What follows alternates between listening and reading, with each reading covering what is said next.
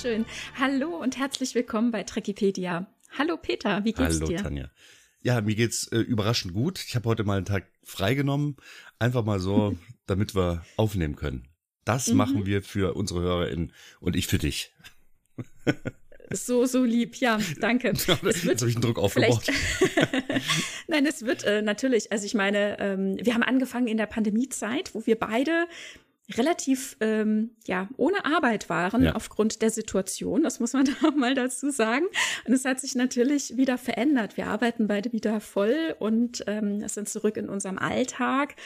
Und von daher, ja, es ist manchmal gar nicht so einfach, auch auf einen gemeinsamen Termin zu kommen, weil unsere Arbeitszeiten so strange sind und auch unabhängig, also ne, voneinander beidermaßen. Es ist nicht einer von uns, der irgendwie so einen 9-to-5-Job hat oder so. Und ich äh, weiß es nicht, man hört es, glaube ich, schon. Oje, oje. Ja, vielen Dank für den Einspieler als Beispiel. Nein, ich meine, es ja, ist halt so. Der ne? Alltag, der Alltag kommt dazwischen. Aber also ehrlich gesagt, das ist natürlich jetzt heute für euch inszeniert, denn unser Thema heute sind die Telleriten. Und ihr glaubt, was ich hier nebendran für Leute sitzen habe. Ich habe Telleriten zu Besuch. Es wird nicht einfacher im Leben. Tanja, was Aber du von dir gibst, mir wird ganz schlecht. Nein, also äh, Telleriten, ich bin mal sehr gespannt. Ähm, wollen wir noch mal ganz kurz einen Blick zurückwerfen? Genau. Also ich wollte nur gerade erklären, also wir, wir poltern wirklich ein paar Telleriten bei mir hier durch die Wohnung und ich hoffe, wir kriegen das irgendwie rausgefiltert oder so. Mal sehen. Mal schauen. Also selbst wenn man es hört, ich denke, ich, ich höre es ein ganz kleines bisschen, aber es ist nicht ganz so schlimm. Ich hoffe, unsere HörerInnen werden das verzeihen. So, äh, ich wollte noch mal ganz kurz einen Blick zurückwerfen. Wir haben auch Kritik oder beziehungsweise Kommentare zu äh, unserer Folge Impuls bekommen. Impulse oder im Impuls, wie auch immer. Ähm, Impulse zur wir, wir Folge haben, wir Impuls haben Im, Impulse zur Folge Impuls bekommen, genau. Und zwar hat unter anderem der Michael geschrieben, dass die Skala Kelvin, ne, also die, die Temperaturmessung durch Kelvin eben nicht mit Grad Kelvin angegeben wird, was absolut korrekt ist. Ne? Ich habe dort immer Grad Kelvin gesagt, was auch früher tatsächlich so gemacht worden ist und so war die Skala eingeteilt. In der Tat ist diese Skala auch deckungsgleich, was die Abstände und so weiter eingeht mit der Grad Celsius Skala, nur halt hat sie ihren Nullpunkt auf dem absoluten Nullpunkt, was eben bei der Grad Celsius Skala anders ist, aber ähm, das ist das eine und ich äh, wurde dafür kritisiert, dass ich sage, die Grad Celsius Skala sei in den Haaren herbeigezogen. Damit wollte ich sagen, dass die, ähm, ja, die, die Punkte, an denen festgelegt wird, wo die liegen, also beispielsweise 0 Grad, was übrigens nicht von ähm, dem Herrn Celsius selbst so festgelegt worden ist. Also dass 0 Grad der Gefrierpunkt und 100 Grad der Siedepunkt sei, die ja übrigens auch nicht absolut fix sind, aber was halt der Celsius gemacht hatte, ist, der hat einen Luftdruck damit ähm, fixiert und damit sind diese Werte relativ fix. Äh, aber dennoch, was ich sagen wollte, war, die Skala ist recht beliebig, so wie auch der Meter eigentlich ein beliebiges Maß ist. Man hat das einfach festgesetzt und damit hat man eine Größe, mit der man rechnen kann. Das stimmt schon. Genau, es wurde halt, also ich meine, alle, wie alles, ne, es muss halt irgendwann mal definiert und festgelegt mhm. werden. Äh, die Kritik war jetzt hier auch so ein bisschen, dass wir äh, so ungenau dann uns mhm. ausgedrückt haben. Es wurde auch angemerkt, dass wir alle keine PhysikerInnen sind, aber wenn wir über physikalische Themen sprechen, was ja, also wissenschaftliche Themen sind ja quasi immer irgendwie Thema. Das ist natürlich schwierig. Das heißt natürlich nicht, dass wir darauf verzichten, äh, drüber zu sprechen wir bemühen uns, ne? aber es wird halt auch in Zukunft passieren, dass wir mal irgendwie äh, ein bisschen schief liegen bei irgendwas. Äh, aber es geht ja auch um den Austausch. Ne? Mhm. Deswegen machen wir das. Genau. Ansonsten wird's drei Stunden Stille von uns. Ne? Ich meine, kann man auch bringen, ist aber weniger interessant, finde ich. Ja, um schon mal das Ruder in eine andere Richtung rumzureißen. äh, noch interessanter von uns sind natürlich auch irgendwelche sehr lustigen Momente. Und wir hatten ja schon mal früher erzählt, dass wir da einen sehr schönen Outtake produziert haben und gar nicht wissen, wann wir den irgendwo mal anbringen können. Und tatsächlich gab es jetzt einen Moment, wo das extrem gut gepasst hat, denn unser ähm, Hörer und auch äh, ja Podcast-Kollege, beziehungsweise wir hatten ja auch schon mal mit ihm ein Crossover, mhm. der Michael Kloy, der bei uns äh, zu hören ist in der Folge um Archäologie Technologie in Star Trek, der hat einen neuen Podcast gestartet, nämlich Klönen mit Chloe. Und da könnt ihr diesen Outtake von uns hören. Unter also, anderem.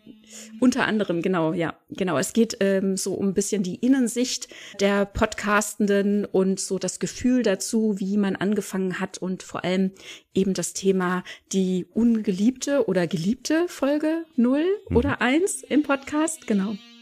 Genau, und unsere Folge 0 war, also ich meine, Originale, die wirklich nicht veröffentlicht. Die niemand gehört hat, ja.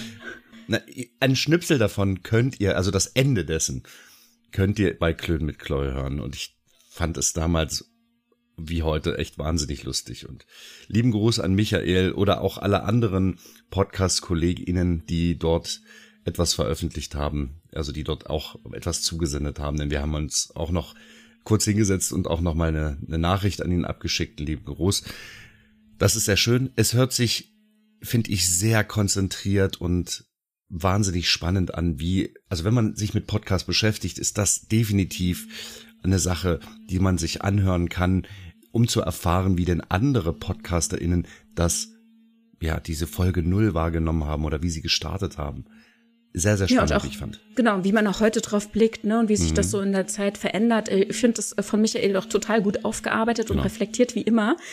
Und ja, eine wirklich hörenswerte Folge. Ähm, alles Gute für den neuen Podcast. Genau. Bin sehr gespannt. Alles Gute. Ich bin gespannt, was als nächstes kommt. Genau. So, und bei uns kommt ja jetzt, also ich habe immer ein bisschen Sorge, äh, was zu sagen, weil im Hintergrund jetzt ist gerade leise, jetzt sage ich schnell was.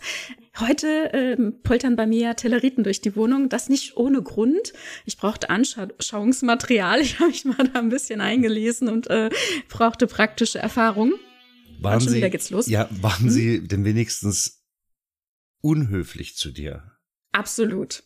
Sehr Durchgehend. Gut. Sehr ja. gut. Also ich bin, ich bin, ich bin froh, dass äh, hier die Etikette gewahrt worden ist. Absolut. Das muss sein, ja. Also es handelt sich ja bei den Telleriten um eine humanoide Spezies von dem M-Klasse-Planet Teller, mhm. die ich hier eingeflogen habe. Und erstmals sehen wir die in der Originalserie in der zweiten Staffel Reise nach Babel, denn da kommen ja viele Völker zusammen. Da haben wir wirklich eine sehr bunte Mischung. Also nicht nur das Buffet, über das wir schon gesprochen mhm. haben, ist sehr, sehr bunt, sondern auch die Gäste. Wir haben auch schon über die Andorianer gesprochen.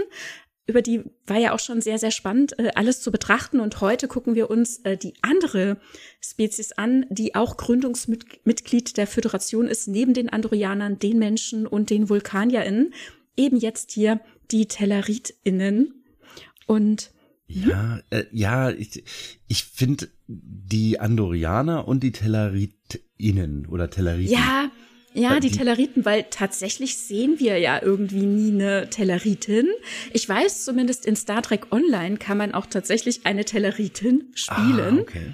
Ansonsten wüsste ich jetzt nur männliche Vertreter. Ich wäre jetzt fast davon ausgegangen, dass die nur ein Geschlecht haben. Wäre ich später noch zugekommen, aber die Andorianer und die Telleriten sind ja eigentlich die Völker, die so ein bisschen im Hintergrund stehen, eben bis zur Enterprise, mhm. wo sie dann eben mehr beleuchtet werden. Mhm. Die Vulkanier und die Menschen stehen halt weit im Vordergrund, weil ja. sie halt in der Crew in, in, vorderster Front von Anfang an vertreten waren. Ne?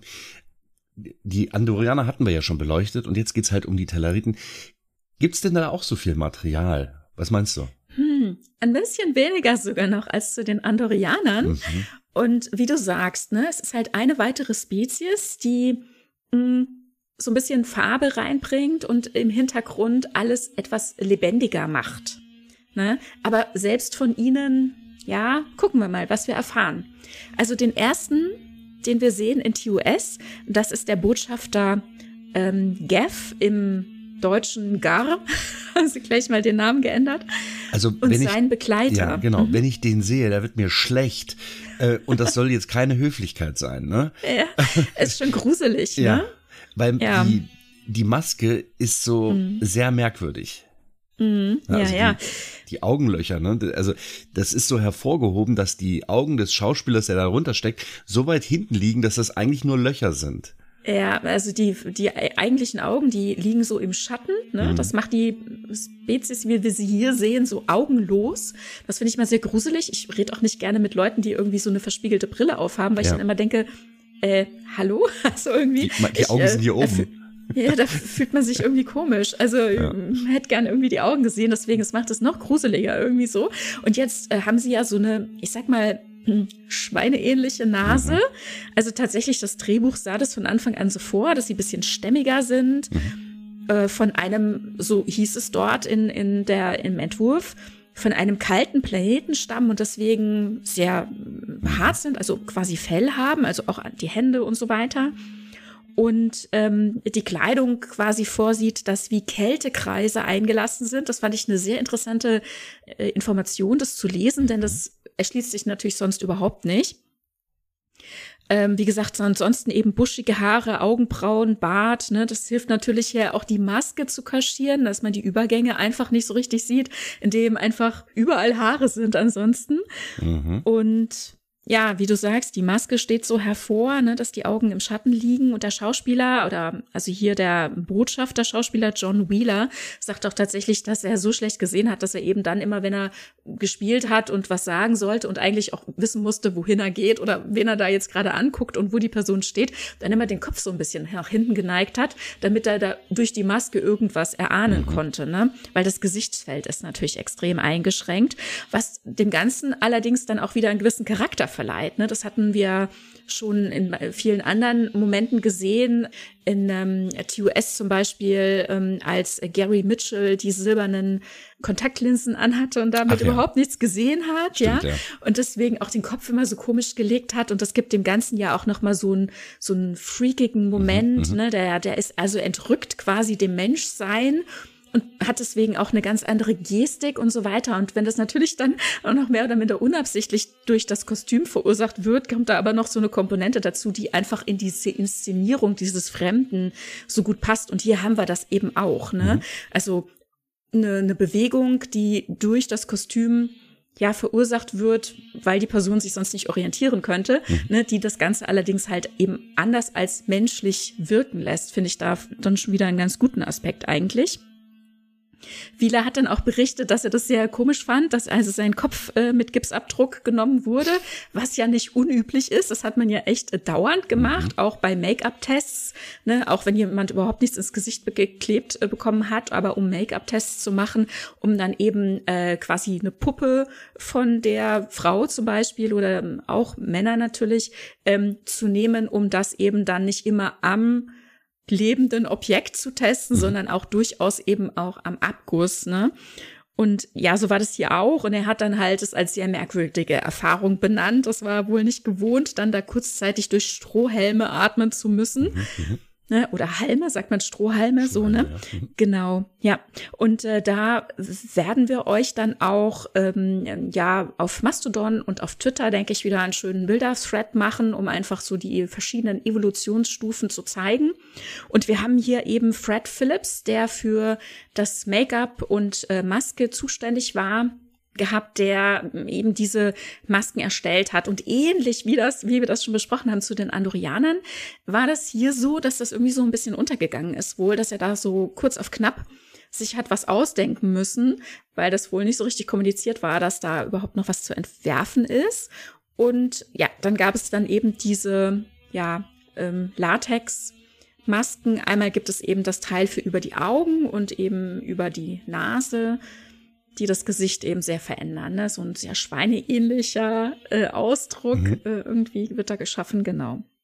Du hast mir auch ein Bild von einem von einer Zeichnung, wahrscheinlich von der Kleidung geschickt. War das ein früher genau, Entwurf? Genau, da geht's. Das ist ein früher Entwurf fürs Kostüm, genau. Mhm. mhm. Das ist sehr rudimentär, ne? Mhm, Und ja, genau. Ja. Also da wird, sieht man schon, äh, ne, es ist schon angelegt mit Fell, auch eben die Hände sind dann ähm, in Kostümen. Ne? Jetzt hier werden uns die Androja, ach Quatsch, die ähm, Telleriten so dargestellt, äh, falscher Film, die Telleriten so dargestellt, sie haben drei Finger, ne? also mhm. an ähm, der kleine und der Ringfinger und der Mittel- und der Zeigefinger sind dann jeweils eben im Kostüm zusammen, so dass dann drei Finger entstehen und an einer ist, behaarten Hand. Genau. Und da ist mit Fell drauf. rotem Nagellack. Genau.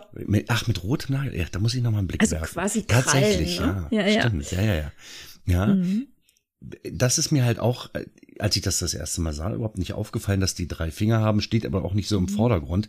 Ja. Und ich finde, vielleicht ist es auch nur in meinem Gedächtnis so, ja, die haben zum Teil lange Haare und sind halt immer so ein bisschen dicklich, aber mhm. ich fand nicht, dass das nach Fell wirkte, sondern nach nach Haar halt, also nach, ja, nach Kopfbehaarung ja. oder nach Bart, so ein Übergang. Geht mir auch so. Ja, ja, geht mir auch so. Stand auch tatsächlich im Drehbuch, dass man von diesem Fell auch nicht so viel sehen wird, weil die eben diesen Spezialanzug tragen, mhm. der sie irgendwie kühlt. Und die Darstellung des Anzuges ist ja auch interessant, ne? Aber warum sollte der die kühl? Also weil deren Heimat kalt ist. Ja, ja, Sehr stimmt. kühl wäre, ja. ja. Das wird natürlich überhaupt nicht weiter thematisiert und aufgenommen. Also der Kanon hat da mhm. nichts mitgemacht. Ich sag's jetzt nur einfach mal hier für die erste Idee. Ne? Mhm. Währenddem ja dann uns im Laufe der Zeit irgendwie gezeigt wird, dass die Andorianer von einem Eismond stammen und dass es bei denen wirklich arschkalt ist, ja. Mhm.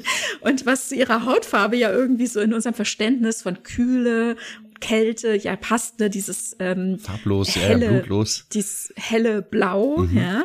Und naja, beziehungsweise ja dann auch blaues Blut mit angeblichem, also mit Frostschutz drin, ja.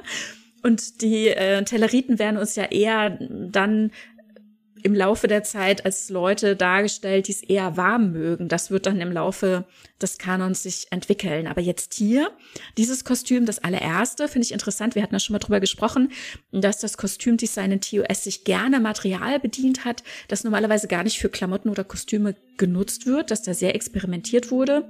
Und hier jetzt wieder, also man kann es auf den Bildern erahnen, irgendwie, das ist so ein, ja, Gewebe. Ich würde beinahe sagen, wie was, wenn man, ähm, zum Beispiel was polstert und muss dann einmal noch so ein Gewebe drüber bringen, damit eben diese Kokosfasern nicht ähm, rausfallen, damit das Ganze kompakt mhm. gehalten wird und dass man das dann nochmal überziehen kann mit dem eigentlichen Polsterstoff. Und das wirkt beinahe so, als ob das so eine Art von Material wäre. Ne?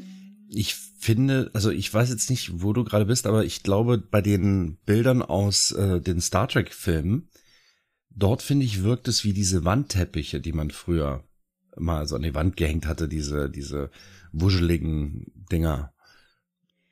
Ah, okay. Nee, also die TUS-Kostüme, das ist so ein, äh, also ja, silbrig äh, gefärbtes Ach, mhm. Material. Das okay. ist so mhm. sehr ähm, äh, durchlässig, also mhm. in, in der Großaufnahme fast so ein bisschen wie Spitze, aber es ist eben nicht ähm, konkret in Muster reingewebt, sondern es ist, scheint eher, wie gesagt, so ein so wie so ein so Schaumstoffzeugs. Ja, ja, jetzt weiß ich, was du meinst. Ja, ja nicht unbedingt ja. Schaumstoff, nee? also kann durchaus dünner sein, aber es ist eher so ein ja, Gewebe, ne, mhm. luftdurchlässig mit, äh, mit feiner Struktur. Und das haben sie hier so silbrig gefärbt. Da scheinen quasi Overalls zu sein, könnten aber auch Zweiteiler sein, man weiß es nicht, aber oben und unten gleichermaßen in einem Guss und dann eben schwarzen Gürtel drum. Und auf diesem Material gibt es dann so Folie, glitzern, oder spiegelnde mhm. silbergraue Folie, mehr als handgroße Rechtecke und Trapeze, die sich da so wiederfinden. Und dann könnte man, also ich sag mal, jetzt wo ich weiß, dass im Drehbuch stand, ja, kühlende Overalls, irgendwie so kann ich mir das vorstellen, dass man genau da eben hinkommt. Dann denke ich mir, ja, hm, passt. Wäre mhm. ich aber jetzt im Umkehrschluss nicht drauf gekommen, dass das äh, ein kühlendes Outfit sein soll dass diese Flächen da so Temperaturübertragungselemente sind. Hm. Vielleicht, ne? Ja, oder dass das ja kühlt, oder ja, so ein bisschen Rettungsdeckeneffekt, ne? Mhm. Äh, Im Umkehrschluss, also, ne, dass es kühlt nach innen hin. Hm.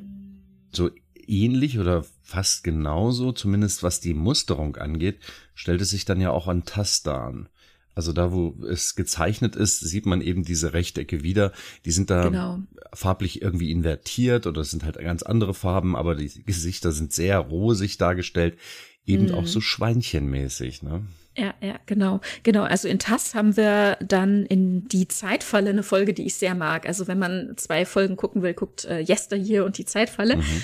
Und ähm, da sind sie halt wie gehabt, ne, im Hintergrund die eine Spezies, die eben da die diverse Gesellschaft äh, repräsentiert, die sich da in diesem Rat, in dieser Runde äh, zeigt. Genau. Und die Darstellung halt ganz genau wie gehabt, wie wir das von Die Reise nach Babel kennen. Und ähm, interessant ist halt auch in äh, Reise nach Babel, da geht es ja darum, dass die ähm, Cordi, ähm, oh Gott, ich kann sie immer nicht aussprechen, die Corridianer äh, den Mitgliedsantrag in die Föderation gestellt haben. Mhm. Und es gibt dann hier einen Konflikt an Bord. Ähm, ja, Botschafter Sarek äh, wird da von dem Botschafter der Telleriten konfrontiert. Also er fragt immer nach, äh, Sarek, wie werden Sie stimmen? Stimmen Sie für den Mitgliedsantrag oder dagegen? Und Sarek ist dann der Meinung, natürlich ist es sinnvoll, sie aufzunehmen, weil deren äh, Bodenschätze, also vor allem die Dilithiumkristalle, ähm, eben ja quasi da offen liegen. Die Bevölkerung ist so klein, die brauchen Schutz von außen. Wer könnte da besser und zur Seite stehen als die Föderation?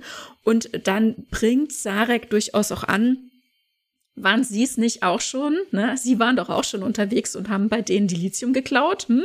Und also es gibt da wirklich Konfrontation. Die beiden haben da irgendwie ein Thema miteinander. Und es wird dann in der Folge auch so sein, dass Botschafter Gav getötet wird. Den sehen wir dann kopfüber aus der Jeffreys Röhre, die ich so liebe, die 45 Grad mhm. durch die Wand gehende Jeffreys Röhre hängen. Und ja, und ansonsten sehen wir da gar nicht mehr dann so viel von den Telleriten. Du hast es gerade schon gesagt, in TAS sehen wir sie wieder. Wir haben allerdings noch eine zweite TUS-Folge. Äh, das ist Wen die Götter zerstören. Da sind wir da in dieser hm, Nervenheilanstalt, äh, über die wir auch schon mal gesprochen haben an anderer Stelle. Und da haben wir eben auch einen Statisten, einen Andorianer, mhm. aber eben auch einen Telleriten. Also hier wieder, um den Hintergrund quasi ein bisschen diverser zu machen, zu zeigen, wir sind im Weltraum. Hier sind ganz viele verschiedene Leute und dann bedient man sich eben dieser Darstellung wieder. Und hier hat man, das finde ich interessant, auf die Augenpartie des Make-ups verzichtet. Ja, ne? also nur die Nase nicht, quasi, ne? Hm, ist nur die Nase. Und das, das kommt aber doch recht gut, oder? Ja, ja, ja. Also ich finde, da kann man, den kann man im wahrsten Sinne des Wortes endlich mal in die Augen sehen. Also ich finde, es grenzt sich, also dieser Tellerit grenzt sich deutlich als andere Spezies ab, ist aber, ja, dadurch, dass man die Augen sehen kann, endlich auch in, zur Kommunikation mit uns richtig möglich. Ne? Äh, ich finde, es ist halt so wie bei den Andorianern, es sind geschminkte Menschen, machen wir uns nichts vor, ne? Aber die äh, Telleriten haben da zum ersten Mal den Blickkontakt ermöglicht. Ja, die Telleriten, ich weiß schon, jetzt bin ich durcheinander gekommen, ne? So, also, und es ist ein bisschen schwierig. Du willst mich gleich darauf hinweisen, dass ich am falschen Bild bin. Nee, nee, ähm, ich war gerade im falschen Ordner, deswegen ah, habe ich die ganze Zeit diese Bilder nicht gesehen. Ich habe dir die geschickt okay. und ich sehe sie selber nicht. Genau, jetzt bin ich äh, auch da. Okay, und ähm, der, der Tellerit auch wenn er nichts sagt, der wirkt ansprechbar, anders mhm. eben als die erste Darstellung der Telleriten mit den Lochaugen, sag ich jetzt mal. Ja, ja, es macht echt was, ne, mhm. wenn man die Augen nicht sieht, ja. Ja, ja, also ja, genau. Ich wollte gerade noch sagen, es ist natürlich ein Unterschied. Es kann natürlich auch sein, dass jemand äh, eine sehr dunkle Brille trägt aus irgendwelchen anderen Gründen. Aber dann ist das ja eben zum Beispiel häufig ein Grund, dass die Person selber sehr schlecht sieht oder gar nicht, dann empfinde ich das nochmal ganz anders, muss ich sagen. Aber wenn ich weiß, dass jemand sieht, mir aber seine Augen selbst nicht zeigen will, dann fühlt sich das im Gespräch immer sehr ungut an. Ja, in der Tat. Ja, ich denke, das wird so ein Effekt sein. So, es ist halt mhm. halt einfach auch gruselig, weil ich finde, es sieht aus, als wenn dort Augen einfach fehlen bei denen. Hm, es ist nicht hm. so, als wenn die die verstecken wollen, sondern als wenn die gar keine Augen hätten. Ne? Ja, Als wenn gruselig. da Löcher wären. Das ja, ist schon ja. irgendwie ein bisschen gruselig. Ich würde ganz gerne mal, ich weiß nicht, ob wir da jetzt, ob ich da jetzt so weit vorgreife. Nein, nein. Auf Liebe. das, mhm. du weißt ja gar nicht, was ich sagen will. auf das, auf das generelle Erscheinungsbild der Andorianer. Ja. Telleriten. Ich weiß auch nicht. Warum habe ich damit angefangen? Ja, nein, nein, ich, es geht mir genauso. Also das, auf das generelle Erscheinungsbild der Telleriten zu sprechen kommen ich habe so das Gefühl, ich weiß nicht, ob das zu diesem Zeitpunkt schon feststand, dass es irgendwie so, vielleicht gibt's auch mehr, zwei Strömungen von Telleriten Erscheinungen gibt, nämlich die kleinen dicklichen und das auch mit Horn und ohne, weil das mhm. gibt's ja, da gibt's ja auch Abwandlungen und eben die dünnen großen. Und es kann halt auch sein, dass es einfach Ausprägung dieses dieser Spezies ist. Aber was wir am Anfang sehen, sind halt diese kleinen dicklichen, so wie sie halt beschrieben waren, mhm. schweineähnlichen Figuren. Mit und drei Fingern, genau, genau. das zieht drei sich so Fingern, durch. Genau, genau. Mhm. was ja dann später auch nicht mehr so ist. Aber ähm, vielleicht ist das ja auch eine andere Ausprägung. Ne? Das könnte man jetzt auch behaupten. Äh, vielleicht stammen die voneinander, also haben die denselben Ursprung, sind aber vielleicht mittlerweile eine andere Spezies. Könnte man mhm. vielleicht behaupten. Ja. Nee, also, nee, du, du zeigst richtig äh, auf die richtige Stelle. Ne? Das ist ja das, wo Star Trek sich jetzt heutzutage ja quasi auch damit beschäftigen muss, mhm. ne? dass die Jahrzehnte über die Telleriten unterschiedlich dargestellt wurden. Mhm. Ich finde die Darstellung gar nicht so unterschiedlich. Es, ich finde, mittlerweile haben wir ein sehr, ja, es ist vielleicht ein bisschen äh, langweilig mittlerweile zu sagen, aber ja, ein sehr diverses Volk. Ne? Ich kann mir das durchaus vorstellen, dass auf Teller sich das so darstellt. Ne? Wir mhm. Menschen sehen auch alle sehr, sehr unterschiedlich aus in äh, ne, Größe, äh, Körperform, mhm. Hautfarbe, Gesichtsform. Von daher, ne, ich finde das eigentlich echt jetzt mittlerweile eine schöne Darstellung, wie mir das glaubhaft ist, dass auf einem Planeten sich ein Volk entwickelt hat oder eine Spezies entwickelt hat. Und ähm, ich finde, dass heutzutage, also nicht zuletzt jetzt gerade Prodigy, das versucht irgendwie nochmal ähm, zu umarmen und unter einen Hut zu bringen. Und ich finde, das machen sie sehr, sehr mhm. gut. Wollen wir weiter chronologisch gucken, wie gerne. sich das Aussehen der Telleriten entwickelt hat, ja? Ja, ja, gerne. Also wir hatten ich, ich wollte es nur einmal angesprochen haben. Nee, genau, das, das, das ist ein guter Punkt. Ja, und ich finde, das ist vielleicht, das hält das vielleicht auch die Hörerschaft irgendwie äh, dabei, dass wir das jetzt tatsächlich einmal klären, dass wir chronologisch durchgehen und gucken, wie die Evolution so war, ne? Mhm. Also ich hatte schon gesagt, Fred Phillips hat dieses erste Design geschaffen. Das äh, zog sich dann so weiter und ähm, dann sehen wir wieder einen Telleriten in Star Trek 4. Das ist dann, also wenn wir angefangen haben, 2268, sind wir jetzt 2286 unterwegs. Hier sehen wir im Föderationsrat einen, ja, Telleriten mit Halbglatze, weißen, lockigen, langen Haaren, Rauschebart und einem Fellmantel bekleidet. Und man, wir sehen da auch recht wenig von dem. Ich habe es auch nicht geschafft, da gute Screenshots hinzukriegen. Mhm. Genau, aber er ist da, ne? Also auch wieder die, die Diversität im Hintergrund, um zu zeigen, ja, der Föderationsrat äh, setzt sich zusammen aus vielen verschiedenen Welten, ne? aus Vertretern verschiedener Welten. Dafür ist er jetzt hier da. Und dafür wurde von Richard Snell das Aussehen tatsächlich auch etwas modernisiert. Ich fand es bemerkenswert, dass für solche Star Trek Filme, wenn die dann im Hintergrund stehen, mhm. nur mal eben so eine Maske entworfen wird, ja. und dann quasi wieder verworfen wird. Mhm. Denn die stehen wirklich nur für ein paar Minuten im Hintergrund. Ja, und man sieht sie teilweise ja wirklich nur Sekunden, ne? Mhm. drehen sich mal kurz. Man muss, wenn man einen Screenshot machen will, äh, wirklich peilen, dass man überhaupt ein Standbild davon bekommt. Es ist immens, was für Aufwand da reingesteckt wird. Es wurden für die Filme ja wirklich für den Hintergrund, für diese ganzen Ansammlungen mh, mm, auch neue Spezies immer wieder entwickelt. Aber ich finde es eben auch schön und auch sehr glaubhaft natürlich für den Kanon, für die Geschichte mhm. selbst, ne, dass alte Spezies, vor allem eben so wichtige wie jetzt hier Gründungsmitglieder der Föderation natürlich auch vertreten sind und ne, dass man sich die Mühe gemacht hat.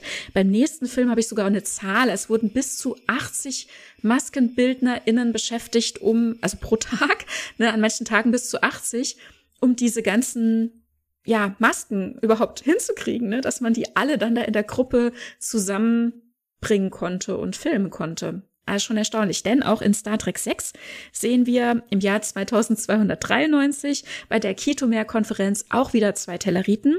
Wieder ein weißhaariger und dann eben auch noch einer mit dunklen Haaren und hier auch nochmal eine deutliche Evolution. Weiterentwicklung, ein bisschen mehr Spitze, Schlappohren, natürlich wieder Rauschebart und äh, ne, also rund um die Maske, einfach um den Ansatz der Maske, Haare ohne Ende aber auch eine sehr schöne Ausarbeitung, finde ich hier. Mhm. Das hat dann äh, Ed French dazu beigetragen. Das ist übrigens das Kostüm, wo ich meinte, das wäre so Wandteppich ähnlich. Ah ja. Mhm. Wobei ich jetzt auch, also wenn ich so die Geschichte, also was du gerade erzählt hast, im Hinterkopf habe, könnte ich mir vorstellen, dass ein Teil davon Fell sein soll. Mhm. Ja. Also zumindest nicht auszuschließen, das Dunkle oder Vielleicht genau, das Dunkle, um den Hals rum, ja. ja. Genau. Mhm, mhm, Schon möglich, ne? Aber wir sehen ja auch noch andere Darstellungen. Da sehen wir halt, dass der Bart schon sehr, sehr lang sein kann. Fast schon so elfenartige Ohren. Und dann kann das halt schon so wirken, als wenn die Behaarung ja tatsächlich vom Körper und eben nicht vom Kopf kommt. Hm. Weil ich glaube, das ist tatsächlich der Bart oder so. Ja, ja, es ist, ist nicht so gut zu sehen, aber ja, es ist auf jeden Fall glaubhaft äh, dargestellt, mhm. ne? Ja. Dann ähm, hatte ja TNG mittlerweile begonnen.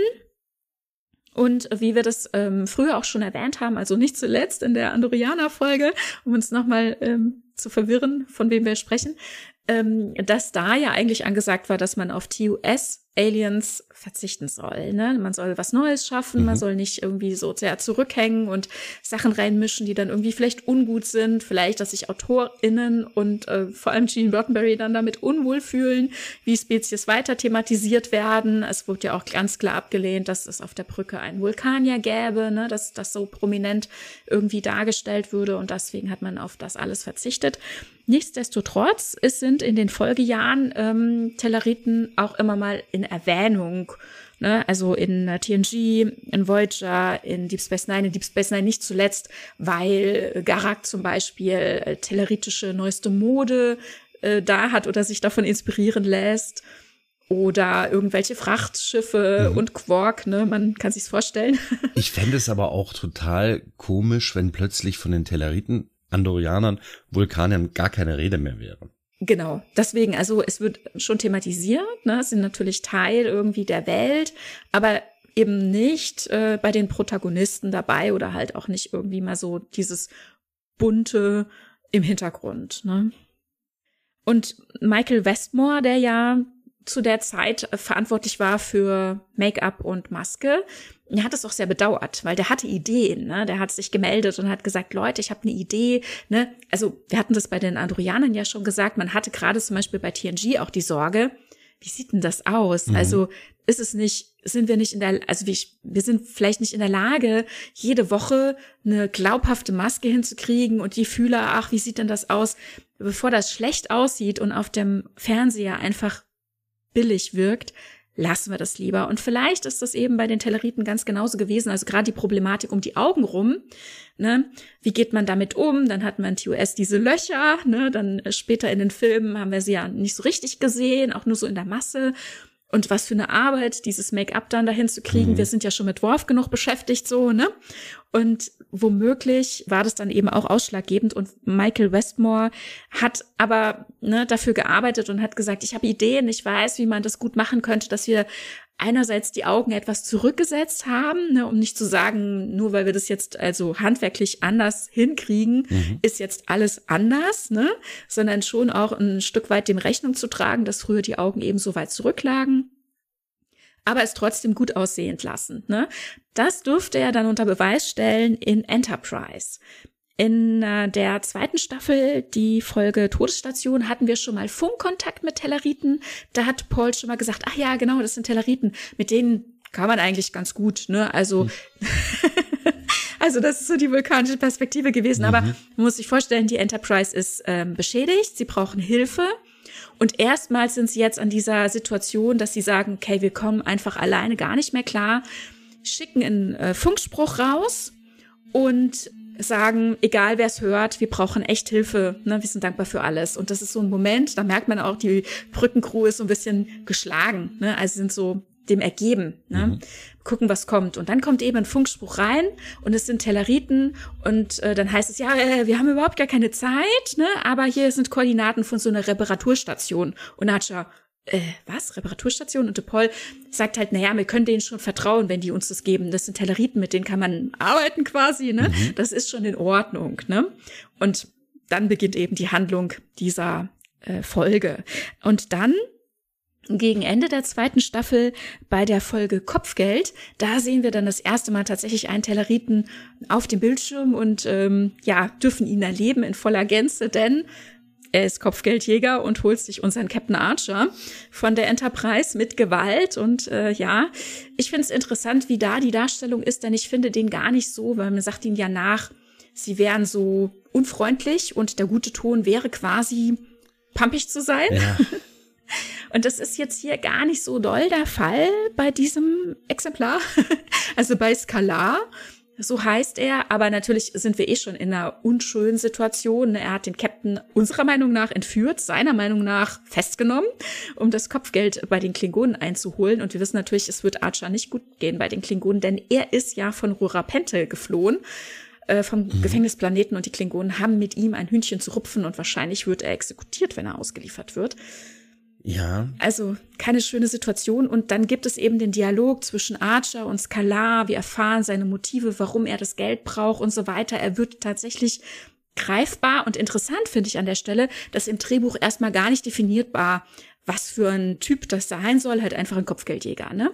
Und dann kam eben wieder der Einwurf, ne? Wir wissen ja, weil Michael Westmore hat gesagt, ey, ich kann bestimmt eine gute Maske machen für die Telleriten, lass es uns probieren. Mhm. Und dann ist es so gekommen. Und ich finde wirklich die, die Maske extrem überzeugend. Ich finde das so schön. Ja. Wie findest du das? Ja. Also Enterprise hat generell wahnsinnig viel in diese Masken gelegt. Wir sprachen ja auch bei den Andrianern schon davon, dass das hm. mit diesen Antennen so großartig oh, war.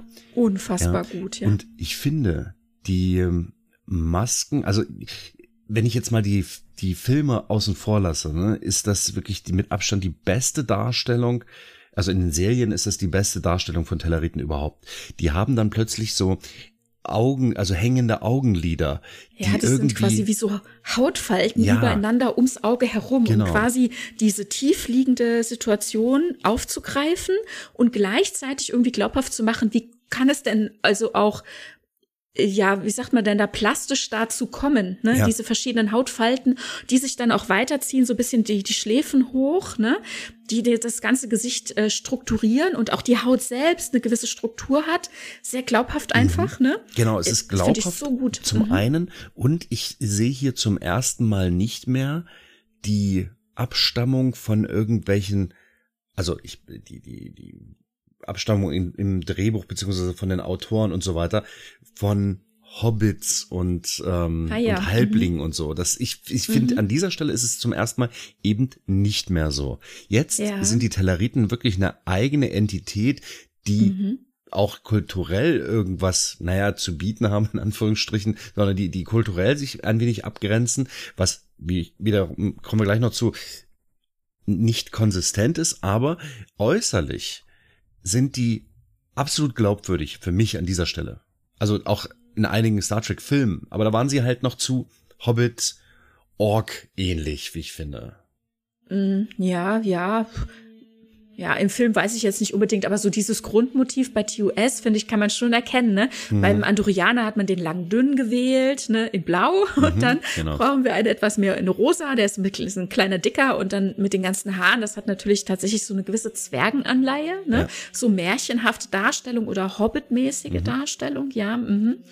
Also wird so ein bisschen so, beinahe so ein bisschen auch, äh, ich sag mal, in die Klischeeschublade gegriffen. Genau, ne? Was ja, können wir dann machen? Ne? Groß, klein, dick, dünn, äh, ne? behaart, unbehaart und so weiter. Ja. Mhm. Aber humanoid mhm. und sie sprechen wie wir und sind halt dabei, und jetzt kommen wir vielleicht mal so ganz kurz, weil das gerade diese Schnittstelle ist, wo wir das so richtig kennenlernen.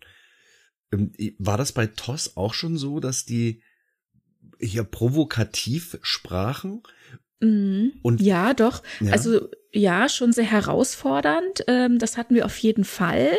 Ähm, Sarek wirft das quasi auch so in den Raum von wegen, dass er das ja auch schon kennt, ne? dass die einen da so anpumpen oder so. Also ich weiß jetzt seinen Wortlaut nicht mehr, aber das wäre so typisch telleritisch, ne? Mhm so auf einen loszugehen und so weiter. Und also weil er sich ja dann tatsächlich da so ein bisschen auch in den Handgemenge mit rein äh, lässt und Kirk muss dazwischen gehen, was mhm. natürlich die Situation nicht gut macht. Später, als der dann tatsächlich getötet wird, äh, sieht's ja dann nicht so gut aus. Der erste Verdächtige ist ja dann tatsächlich Sarek, ne? Und also da kommt das schon so rüber. Und wir hatten dann von Anfang an in, in Enterprise auch schon die, den Hinweis darauf, also zumindest jetzt hier, als wir sie dann das erste Mal ähm, sehen in der Folge Kopfgeld, äh, dass dann äh, so eine Walk-and-Talk-Szene genutzt wurde. Äh, Archer und ich meine, es ist Trip, äh, sie gehen zur Luftschleuse, denn dieser teleritische Captain hat angedockt und will mit Archer sprechen. Mhm.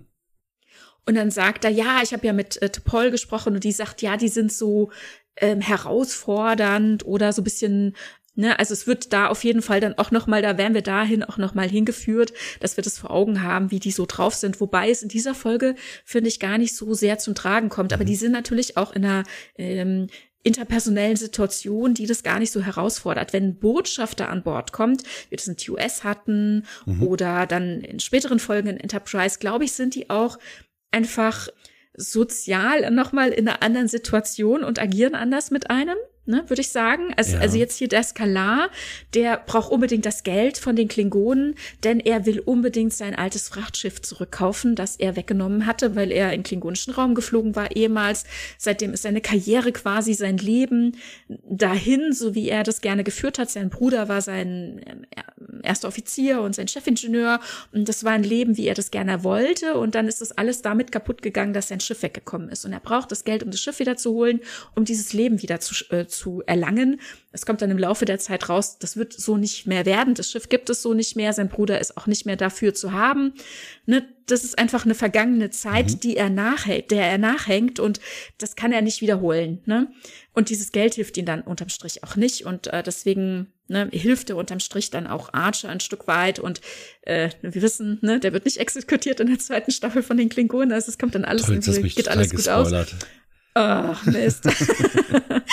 und ja, also von daher ähm, sind die hier auch noch mal in einem anderen Kontakt, aber der ist schon auch ruppig, ne? Der ist jetzt nicht so der einfühlsamste. Mhm. Wobei aber später in so einem diplomatischen Setting, da kommt es dann noch mal so richtig zum Tragen, ne? Da kommen ja wirklich, da gibt's so ein Spezies Clash und äh, dann auch noch mit dem Involvieren von Andorianern und wir können jetzt schon sagen, die sind sich auch nicht so gut. Ne? Also die Telleriten und die Andorianer haben auch äh, ein genau. Jahrhundert irgendwie, auf das sie zurückblicken. Ja. Genau, Handelskonflikte führen die da aus und ich würde auch meinen, dass das auch ja mithin ähm, aufgrund der kulturellen Unterschiede ist. Ja, und im Grunde legen die diesen Streit ja auch nur bei, weil wieder Druck von außen kommt. Ne? Ja, es kommt Druck von außen und die Menschen vermitteln. Ne? Das wird das hier in, im Laufe von Enterprise dann passieren. Vielleicht ähm, gucken wir aber noch mal ganz kurz, wie hier dann eben Michael Westmore die Telleriten dargestellt hat. Also wir haben schon gesagt, also dass ähm, die Maske überzeugt, ne? Die ist auch mhm. wirklich ganz toll, also wie immer eigentlich bei Westmore wahnsinnig gut hergestellt. Die geht mit der Mimik mit. Es ist einfach wunderschön anzusehen und es ist auch ein naja, ja. wunderschön ist relativ, aber ja, die Maske ist gut, das kann man schon die sagen. Die Maske ne? ist gut. Ich finde, das ist wunderschön anzusehen, wenn eine gute Maske äh, funktioniert. Ja. Und man muss auch dazu sagen, sie ist gefällig. Ne? Also ich will mal sagen, äh, sie entspricht schon ein Stück weit ästhetischen Gesichtspunkten, dass mhm. wir m, da auch mitgehen können, dass ja. wir nicht äh, hingucken, denken so, ne? Also das ja, ist ja. nicht der Fall hier. Da Westmer versucht halt auch, Sprich ich sag mal, gefällige. Dich, also ähm, ich könnte denen tatsächlich was über ihr Aussehen sagen und die würden es als ähm, ja Kompliment als ansehen. Kompliment wahrnehmen. Ich, genau das, das ist es ja auch, was ich auch nochmal ansprechen will. Ne? Mhm. Diese, diese Darstellung von Telleriten sind tendenziell vielleicht sogar beleidigend und sehen das als den guten Ton an. Deswegen inkonsistent, weil die meiste Zeit sehen wir das eben nicht. Und ich habe das Gefühl, dieses, wir beleidigen uns gegenseitig, ist so ein Diplomatensprech. Also, dass das, das so eine, an gewissen Punkten spricht man so und so, wie in der Kirche halt ganz so und so gesprochen wird, ne? ähm, und, und wenn dieser Punkt überwunden ist, wenn klar ist, äh, ich habe ihm ins Gesicht gespuckt, er hat mir ins Gesicht gespuckt, jetzt sind wir beste Freunde. Jetzt ab, sind wir auf Augenhöhe. Genau, mhm. ab diesem Punkt können wir in, ja, in ganz normalen Worten miteinander reden. Ne? Wir haben das ja. und das Problem und da heißt es nicht plötzlich, dass, also weil sich das ja sonst so umkehren würde, ne? Ich hasse dich, oh ja, danke, ich dich auch. Ähm, also es, es funktioniert einfach sonst für mich nicht. Ich weiß nicht, wie es anderen geht. Deswegen finde ich es eigentlich ganz gut, dass wenn diese Schwelle überwunden worden ist, dass wir ganz normal miteinander sprechen können. Ansonsten hätte ich die ganze Folge Probleme, wenn sobald die den Raum betreten. Ja, ich bin nicht sicher. Also ähm, wir sehen sie halt häufig einfach als Statisten, muss man schon sagen. Ja. Ne? Das heißt, wir erleben sie sehr selten tatsächlich mhm. in Aktion und mit Sprechrolle. Wenn, dann ist es häufig das diplomatische Setting. Ich habe ja gesagt, beim Kopfgeld, also in der Folge Kopfgeld, Skalar ist schon schroff, ne? Mhm. Aber er ist jetzt nicht darauf bedacht, ähm, Archer permanent zu beleidigen, ne?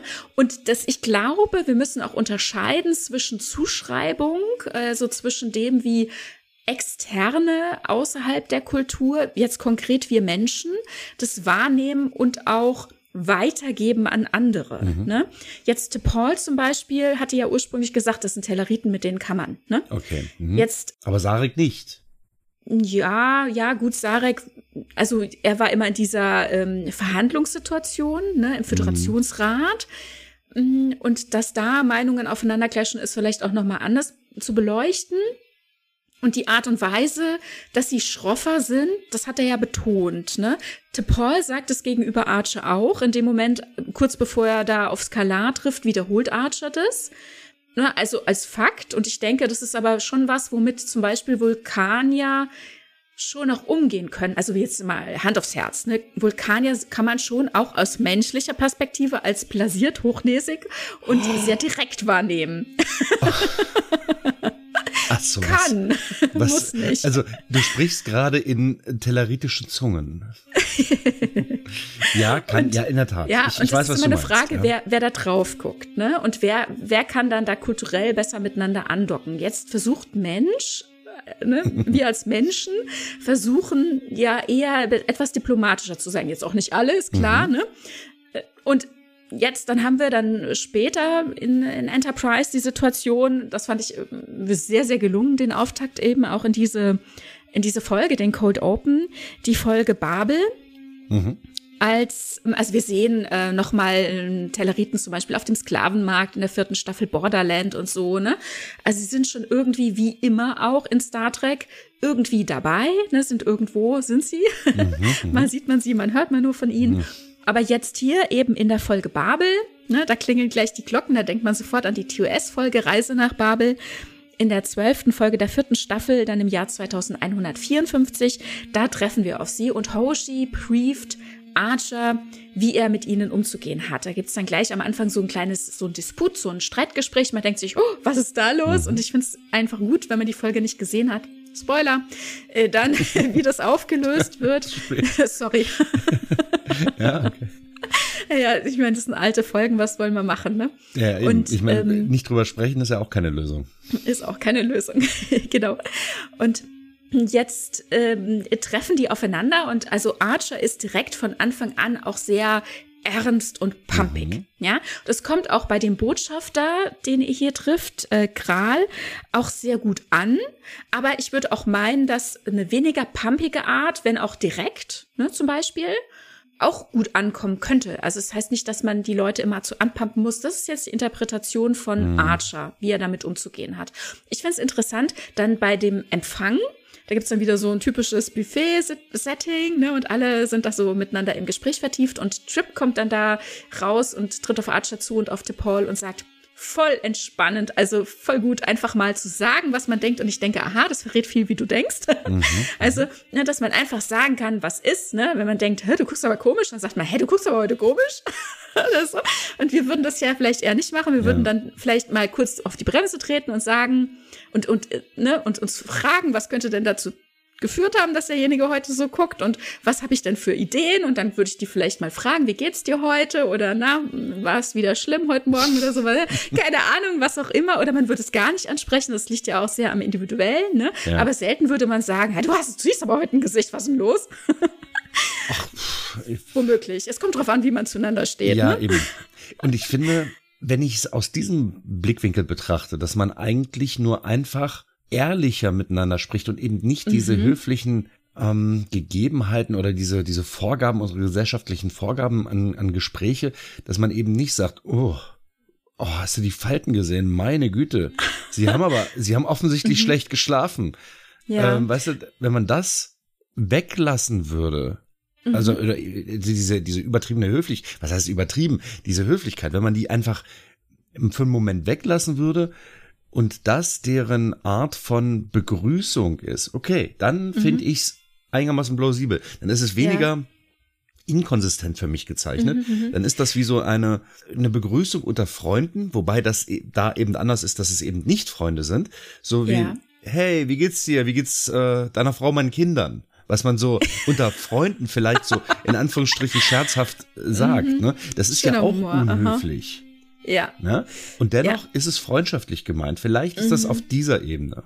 Ja, ja, das könnte sein. Genau, also beziehungsweise, ne, also ich muss noch mal dazu sagen, ne, wir werten natürlich jetzt aus einem gewissen Kulturkreis, aus unserem Kulturkreis mhm. und das, was wir empfinden, wie wir leben, unser beider Empfinden was höflich ist. Ne? Ich weiß allerdings, dass auch hier äh, in unserem Kulturkreis auch Leute anders agieren. Ne? Also wie du sagst, es kommt drauf an, wie man zueinander steht, aber auch womöglich, wie ich selber damit umgehen will. Also ich kenne auch durchaus Leute, die sagen so Sachen zur Begrüßung, ja.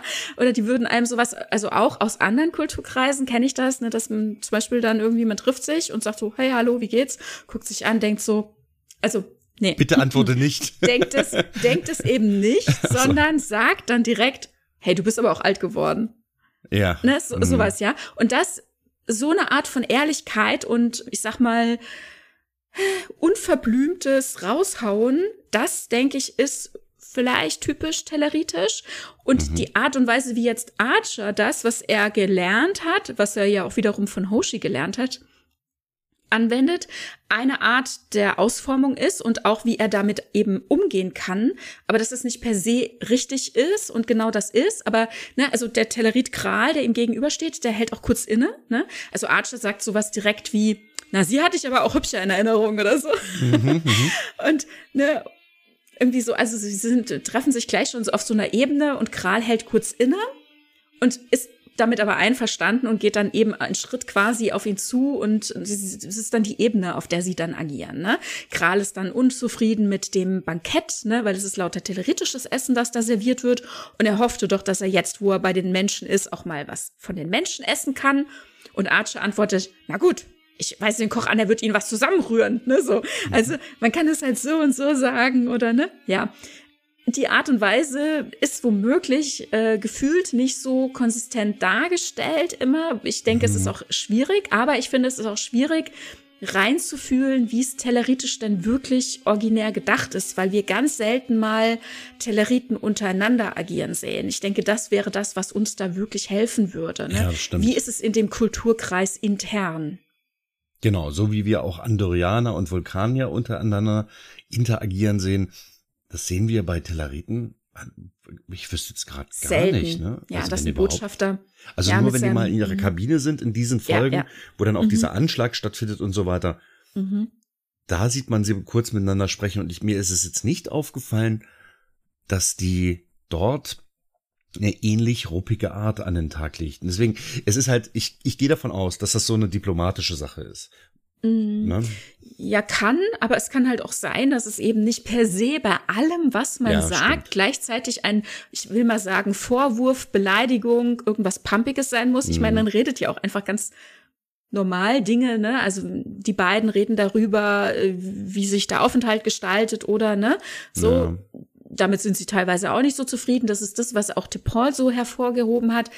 Die sind quasi eher nicht mit Dingen zufrieden. Ne? Und wenn man will, dass sie sich mal was, was zufrieden geben, dann muss man gleich mal Kontra geben und eine Grenze aufweisen. Und ja. vielleicht sitzen wir die ganze Zeit eben in diesem Spannungsfeld hier in diesem in dieser Besuchssituation. Wir kriegen ja gar keinen richtigen Alltag hin. Mhm, richtig, ja. Ja.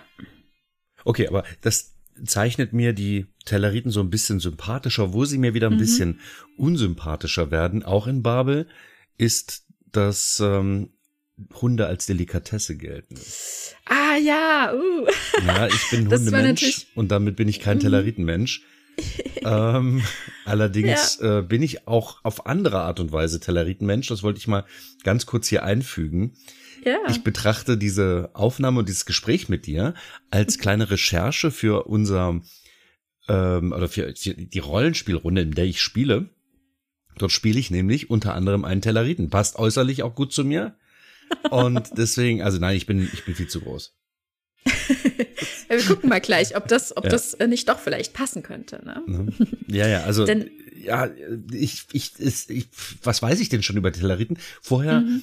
weiß ich, wie sie aussehen, aber ich weiß, dass sie halt ruppig miteinander sind. Aber was weiß man denn schon so? Ne? Wenn mhm. man das so ein bisschen zusammenfasst, ist es vielleicht dann ein bisschen klarer. Also für mich Recherche-Podcast für ein Rollenspiel. Sehr, sehr gerne.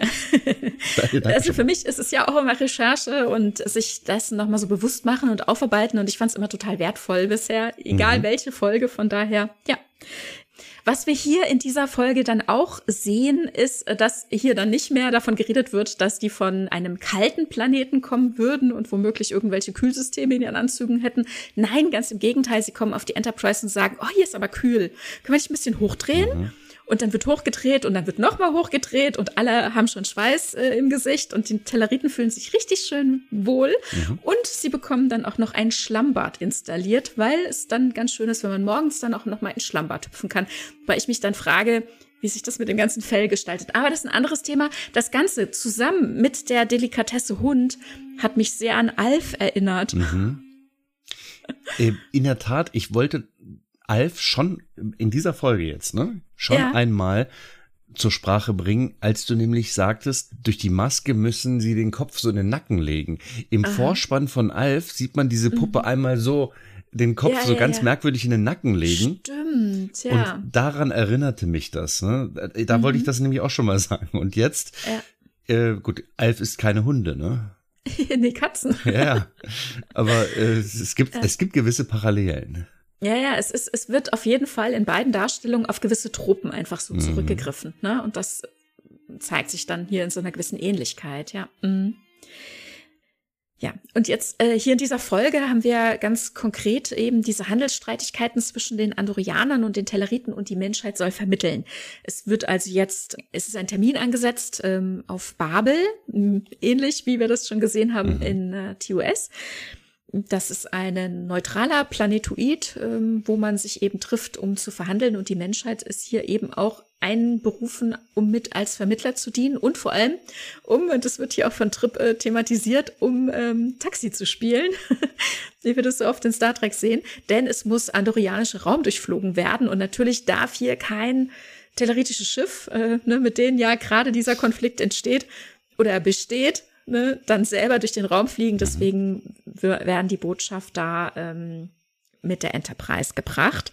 Und es kommt, wie es kommen muss. Es gibt hier genau wie in der TOS-Folge auch noch eine andere fremde Partei, die dazu also die versucht, den Konflikt anzuheizen und den Sektor zu destabilisieren, indem da noch weitere Dinge passieren. Ich weiß nicht, die mhm. Folge hat an sich jetzt hier gar keinen ähm, Belang, aber es ähm, wird hier eben der Konflikt geschürt und deswegen ist es quasi kurz vor Krieg. Ja, und es kommt dann auch zum dollen Konflikt auf der Enterprise, denn Schrans Schiff ist, ähm, ist zerstört worden, sehr viele von seiner Besatzung sind getötet worden und die Enterprise sammelt jetzt hier die Überlebenden auf und beide Spezies, muss man sagen, tun ihr Nötiges dazu bei, um das Ganze am Laufen zu halten da hm, zeigt Archer auch ganz konkret drauf. Und wie du vorhin schon gesagt hast, die äußeren Umstände äh, führen dann dazu und eben die Menschen als vermittelnde äh, Partei, also alle tun dann hier Nötiges, äh, dass es eben nicht eskaliert und dass man dann rausfindet, was denn eigentlich Sache ist. Und so ist dann dieses, dieses Quartett ja quasi dann auch schon zustande gekommen. Ne? Also Andorianer, Menschen, die haben ja von Anfang an schon äh, so ein Ding miteinander, ne? also Archer und Schran, die sich eben auch als Freunde verstehen oder Schran, der Archer ganz klar als sein Freund benennt. Dann jetzt hier nicht die Telleriten mit im Bord. Nicht immer ganz problemlos, ne? Also. Nee, natürlich nicht. Natürlich finde, nicht. Auch da ja. rieb es ganz lange aneinander und genau äh, das passiert jetzt halt auch hier wieder. Was ich eine schöne Parallele finde, ne? Dass man sich so langsam annähert. Ja. ja, ja. Und auch die Andorianer vorher ja im Konflikt mit den Vulkaniern und jetzt hier mhm. äh, die Vulkanier wieder diejenigen, die sich hier auch rausziehen, weil sie ja eben mit der mit den Andorianern so eine Geschichte haben. Ne? Aber diese vier Spezies, die jetzt hier am Ende der äh, vierten Staffel dann auch da zusammenkommen, die wir dann ganz am Ende sehen mit dem Ausblick in die Zukunft als Gründungsmitglieder, also ja als diese vier Gründungsparteien der Föderation. Ne? Genau sehr schön. Also ich finde das, ich finde es einfach wunderbar, wie Enterprise das hier so gestrickt hat und den Kanon bereichert und ausmalt. Ja, ich muss es auch noch mal wieder betonen. Enterprise ist total underrated. Also die, das, was ich damals immer hörte, war, ach, brauchst du den nicht anschauen. Das ist oh. einfach nicht wahr. Das ist, das ist definitiv nicht wahr. Es gibt auf jeden Fall auch ähm, Sachen, wo man denkt, das hätten sie besser machen können. Also gerade jetzt ja. hier auch äh, zum Beispiel da in dieser Folge Kopfgeld, die Behandlung. Ähm, ja, da finde ich ein bisschen anstrengend. Weißt du gar nicht, wer ist auch ja. gut so. Naja, du hättest deinen Spaß vielleicht. Da sehen wir quasi die ganze Folge eine halb bekleidete Paul. Ja, dann. ich finde die Handlung an sich, also diese Behandlung, auch nicht schlecht Ich will nicht so verstanden werden, dass es nicht Thema sein darf mhm. und dass auch die weibliche vulkanische Sexualität kein Thema sein soll. Im Gegenteil, ja. Nur die Art und Weise, wie es dargestellt wird, ist halt in Enterprise häufig einfach sehr unglücklich und sehr mhm. eben, wie sagt man so schön, male gaze lastig. Ja, ne? Okay. Also es ist halt ähm, immer in your face. ja, ich finde generell haben die Damen wenig zu sagen in mhm. Enterprise. Ja. Okay, zugegeben, das ist schwierig. Das ist ein Schwachpunkt ja, tatsächlich. Aber Enterprise malt uns diese ganze Star Trek Vorgeschichte, also von mhm. zumindest vor dem, was wir halt bisher kannten, wunderschön aus meistens plausibel und zeigt uns, wie auch bei den Klingonen, schöne Aspekte, die wir vorher nur erahnen können. Ne? Beispielsweise Kunst, Literatur, dass, dass das ein Thema ist und das in nur ein paar Worten an einigen Stellen richtig gut gemacht, also in den späten Folgen. Und außerdem endet Enterprise natürlich auch ganz toll. das, also, das, kann man, das kann man so und so sehen. Entschuldige, wenn ich ja, nochmal unterbreche. Mhm, ich finde, es endet natürlich schon mit, mit einem zufriedenstellenden Ende, was die, die, die übergeordnete Star Trek Handlung angeht. Ja, was das Enterprise auf jeden Fall, das angeht, unterschreibe ich, ja. Was Enterprise angeht und die Crew, ja, das ist natürlich eine andere Geschichte. Aber ich möchte noch mal betonen, ich habe Enterprise sehr genossen. Diese ewigen Kriegssituationen, die nerven mich immer ein bisschen. Dieses über, dieses, dieses sehr düstere. Kann man Freund sein oder eben nicht? Ich bin es halt nicht. Dieses mhm. ewig düstere und ewig im Krieg sein ist ganz, ganz schlimm für mich. Aber ähm, das, was uns an Star Trek gezeigt wird oder eben diese Vorgeschichte, ganz, ganz fabelhaft. Die ganze Serie ist Star Trek. okay, ja, nein, nein, ich, ich weiß, meine, was, was, was, uns, was uns mhm, davor ja. ge ge gezeichnet mhm. wird, weil wir, wir sehen, von der Sternflotte nicht viel. Und dieses mhm. Star Trek nach hinten ausmalen von dem, was wir vorher als, also in TOS als fest gegeben wahrnehmen. Mhm das finde ich echt schön. Und es ist so eben plausibel. diese Leerstelle zu füllen. Ganz genau. Ich finde es auch sehr plausibel und schön gemacht, auf jeden Fall. Wie gesagt, es gibt so ein paar Momente, wo man sich die Inszenierung oder die Drehbücher ein bisschen anders gewünscht hätte oder die Verteilung auch der Handlung auf die Charaktere. Mhm. Äh, aber ich liebe die Serie sehr, auf jeden Fall. Und ich muss auch sagen, ich mag die dritte Staffel auch sehr. So viel zum Thema äh, mhm. Kriegsdarstellung. Ich bin ja überhaupt niemand, äh, der gerne Kriegsdarstellung und Kämpfe oder so sieht. Aber das sehe ich hier in dieser dritten Staffel auch nicht. Also ich empfinde das äh, ganz anders. Ich finde, das äh, ist eine tolle Handlung, die sich da weiterführt und zum Ende gebracht wird. Aber gut, wir Exkurs. wollen ja ja. Äh, das war wieder ein Exkurs zum äh, Tag sozusagen. Mhm. und gucken wir doch mal ein bisschen weiter. Also wir haben jetzt hier in äh, Enterprise die äh, Telleriten dann eben auch auf dieser Ebene eingeführt bekommen, also so dieses diplomatische, der, der eigene Konflikt. Ich finde auch ganz schön, die werden ja abgeholt bei sich zu Hause. Wir sehen also auch einmal Teller Prime mhm. aus dem Orbit, sieht sehr erdähnlich aus, auch eine schöne Information gekriegt zu haben. Und dann in der darauffolgenden Folge Vereinigung, 13. Folge, vierte Staffel, da gibt es dann eben auch die ersten kooperativen Gespräche schon an Bord der Enterprise und später dann auch noch auf Babel. Also es hat seinen Anfang genommen mhm. und äh, wird ja dann gut weitergehen. Natürlich im Spiegeluniversum sehen wir sie auch. Telleriten, ne? also hier einmal den Enterprise, die dunkle Seite des Spiegels. Ähm, ja, leider, leider ähm, immer wieder Opfer der TerranerInnen, ne? also Reed, der gleich mal seine Agoniekammer an einem Telleriten testet und der Meinung ist, es ja egal, ob der was gemacht hat, bestimmt hat er irgendwas gemacht, trifft ja nie den Falschen bei Telleriten so. Ja, äh, ja mhm. genau, aber sie sind natürlich ähm, auch hier mit im Universum. Ja, also ja, Spiegeluniversum, ich fremdel ja immer so ein bisschen, aber gut. Hm. Einige finden es ganz toll. Die Schauspieler können mal was ganz anderes machen und das ist halt mhm. auch schon mal eine schöne Sache. Also wenn ich es ja. wirklich als reines Theaterstück sehe, ist mhm. es doch eine Komödie und ganz lustig. Also ja. auch wenn es Agonie kann man, naja. Ne? Ja, über Spiegeluniversum haben wir in einer anderen Folge gesprochen. Ja. Vielleicht kürzen wir das hier ab. Aber genau. genau. Aber bei Discovery haben wir das ja auch, ne? Auch die Aufenthalte dort im Spiegeluniversum, auch da sind die Telleriten natürlich vertreten. Da kommen wir dann, denke ich, auch direkt dahin. Discovery hat uns von Anfang an auch Telleriten gezeigt. Mhm. Schon in der ersten Staffel geht's damit los. Natürlich, wenn wir die Föderation oder die Sternenflotte sehen, ne, wie jeher gehören sie dazu. Ne, sie mhm. sind ein Teil dessen und deswegen natürlich dann auch immer mit im Publikum oder mit im Rat, mit im Gremium, das entscheidet. Und ja, wie es halt auch so üblich ist, wieder keine handlungstragende Person, wieder halt so ein Mitglied in der Runde und ähm, aber dabei und auch interessant, dass dann natürlich auch das Aussehen wieder äh, verändert wurde. Mhm. Ähm, jetzt ist die generelle Darstellung von Masken in Discovery von Anfang an ähm, sehr ähm, auf den menschlichen Kopf aufbauend. Also da kommt einfach sehr viel Masse obendrauf, mhm. habe ich immer das Gefühl. Ne? Also der Kopf wird einiges größer und höher, denke ich mir immer. Also vor allem die, ähm, die Wangen genau. werden sehr herausgearbeitet. Auf der Stirn kommt einiges obendrauf. Und das haben wir bei allen Spezies, Andorianern und andere auch. Klingonia genauso. Und hier eben auch bei den Telleriten eben in diesem, ich sag mal, Guss, in diesem Design, dem Stil, der jetzt hier in dieser neuen Ära reinkommt, wird es hier dann eben auch so aufgegriffen. Und hier haben wir dann erstmals eben auch die Stoßszene, will ich sie beinahe nennen, mhm. halt nicht mehr orale, denn das haben wir vergessen zu erwähnen. Wir hatten, ach, das wollte ich nochmal, ich wollte vorhin eigentlich noch mehr aufs Aussehen auch gehen weil wir haben in Enterprise, äh, ne, über die Maske, das Gesicht hatten wir sehr gesprochen. Und hier haben wir eben dann im Unterkiefer so zwei, ähm, ja, spitze, sonst, also den anderen Szenen hervorguckende Hauer, ne? Hm, ja, war das immer schon, war das im Mund? Im Mund, genau. Die sind oral, also äh, die sind, äh, wenn der Mund geschlossen ist, dann auch nicht mehr sichtbar. Okay, ja, mhm. okay. Genau, und jetzt hier, das ist dann die, und der Unterschied äh, zu Discovery. Ich möchte aber auch noch den Blick auf die Hände werfen, mhm. denn bei Enterprise haben wir fünf Finger und ähm, oben auf dem Handrücken nochmal so eine Art sechste Kralle.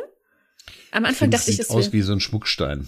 Ja, dachte ich auch. Es wäre wie so ein Schmuckstein, aber wenn man sich es genau anguckt, vor allem den Daumen, denn der Daumennagel, der ist quasi wie so ein hm. Huf so gespalten, ne? Wie, wie, wie so ein, ähm, ja nicht Huf, wie sagt man bei der Ziege und beim Schaf? Ähm, äh, ich weiß, was du meinst. Das ist, glaube ich, auch ein Huf, ne?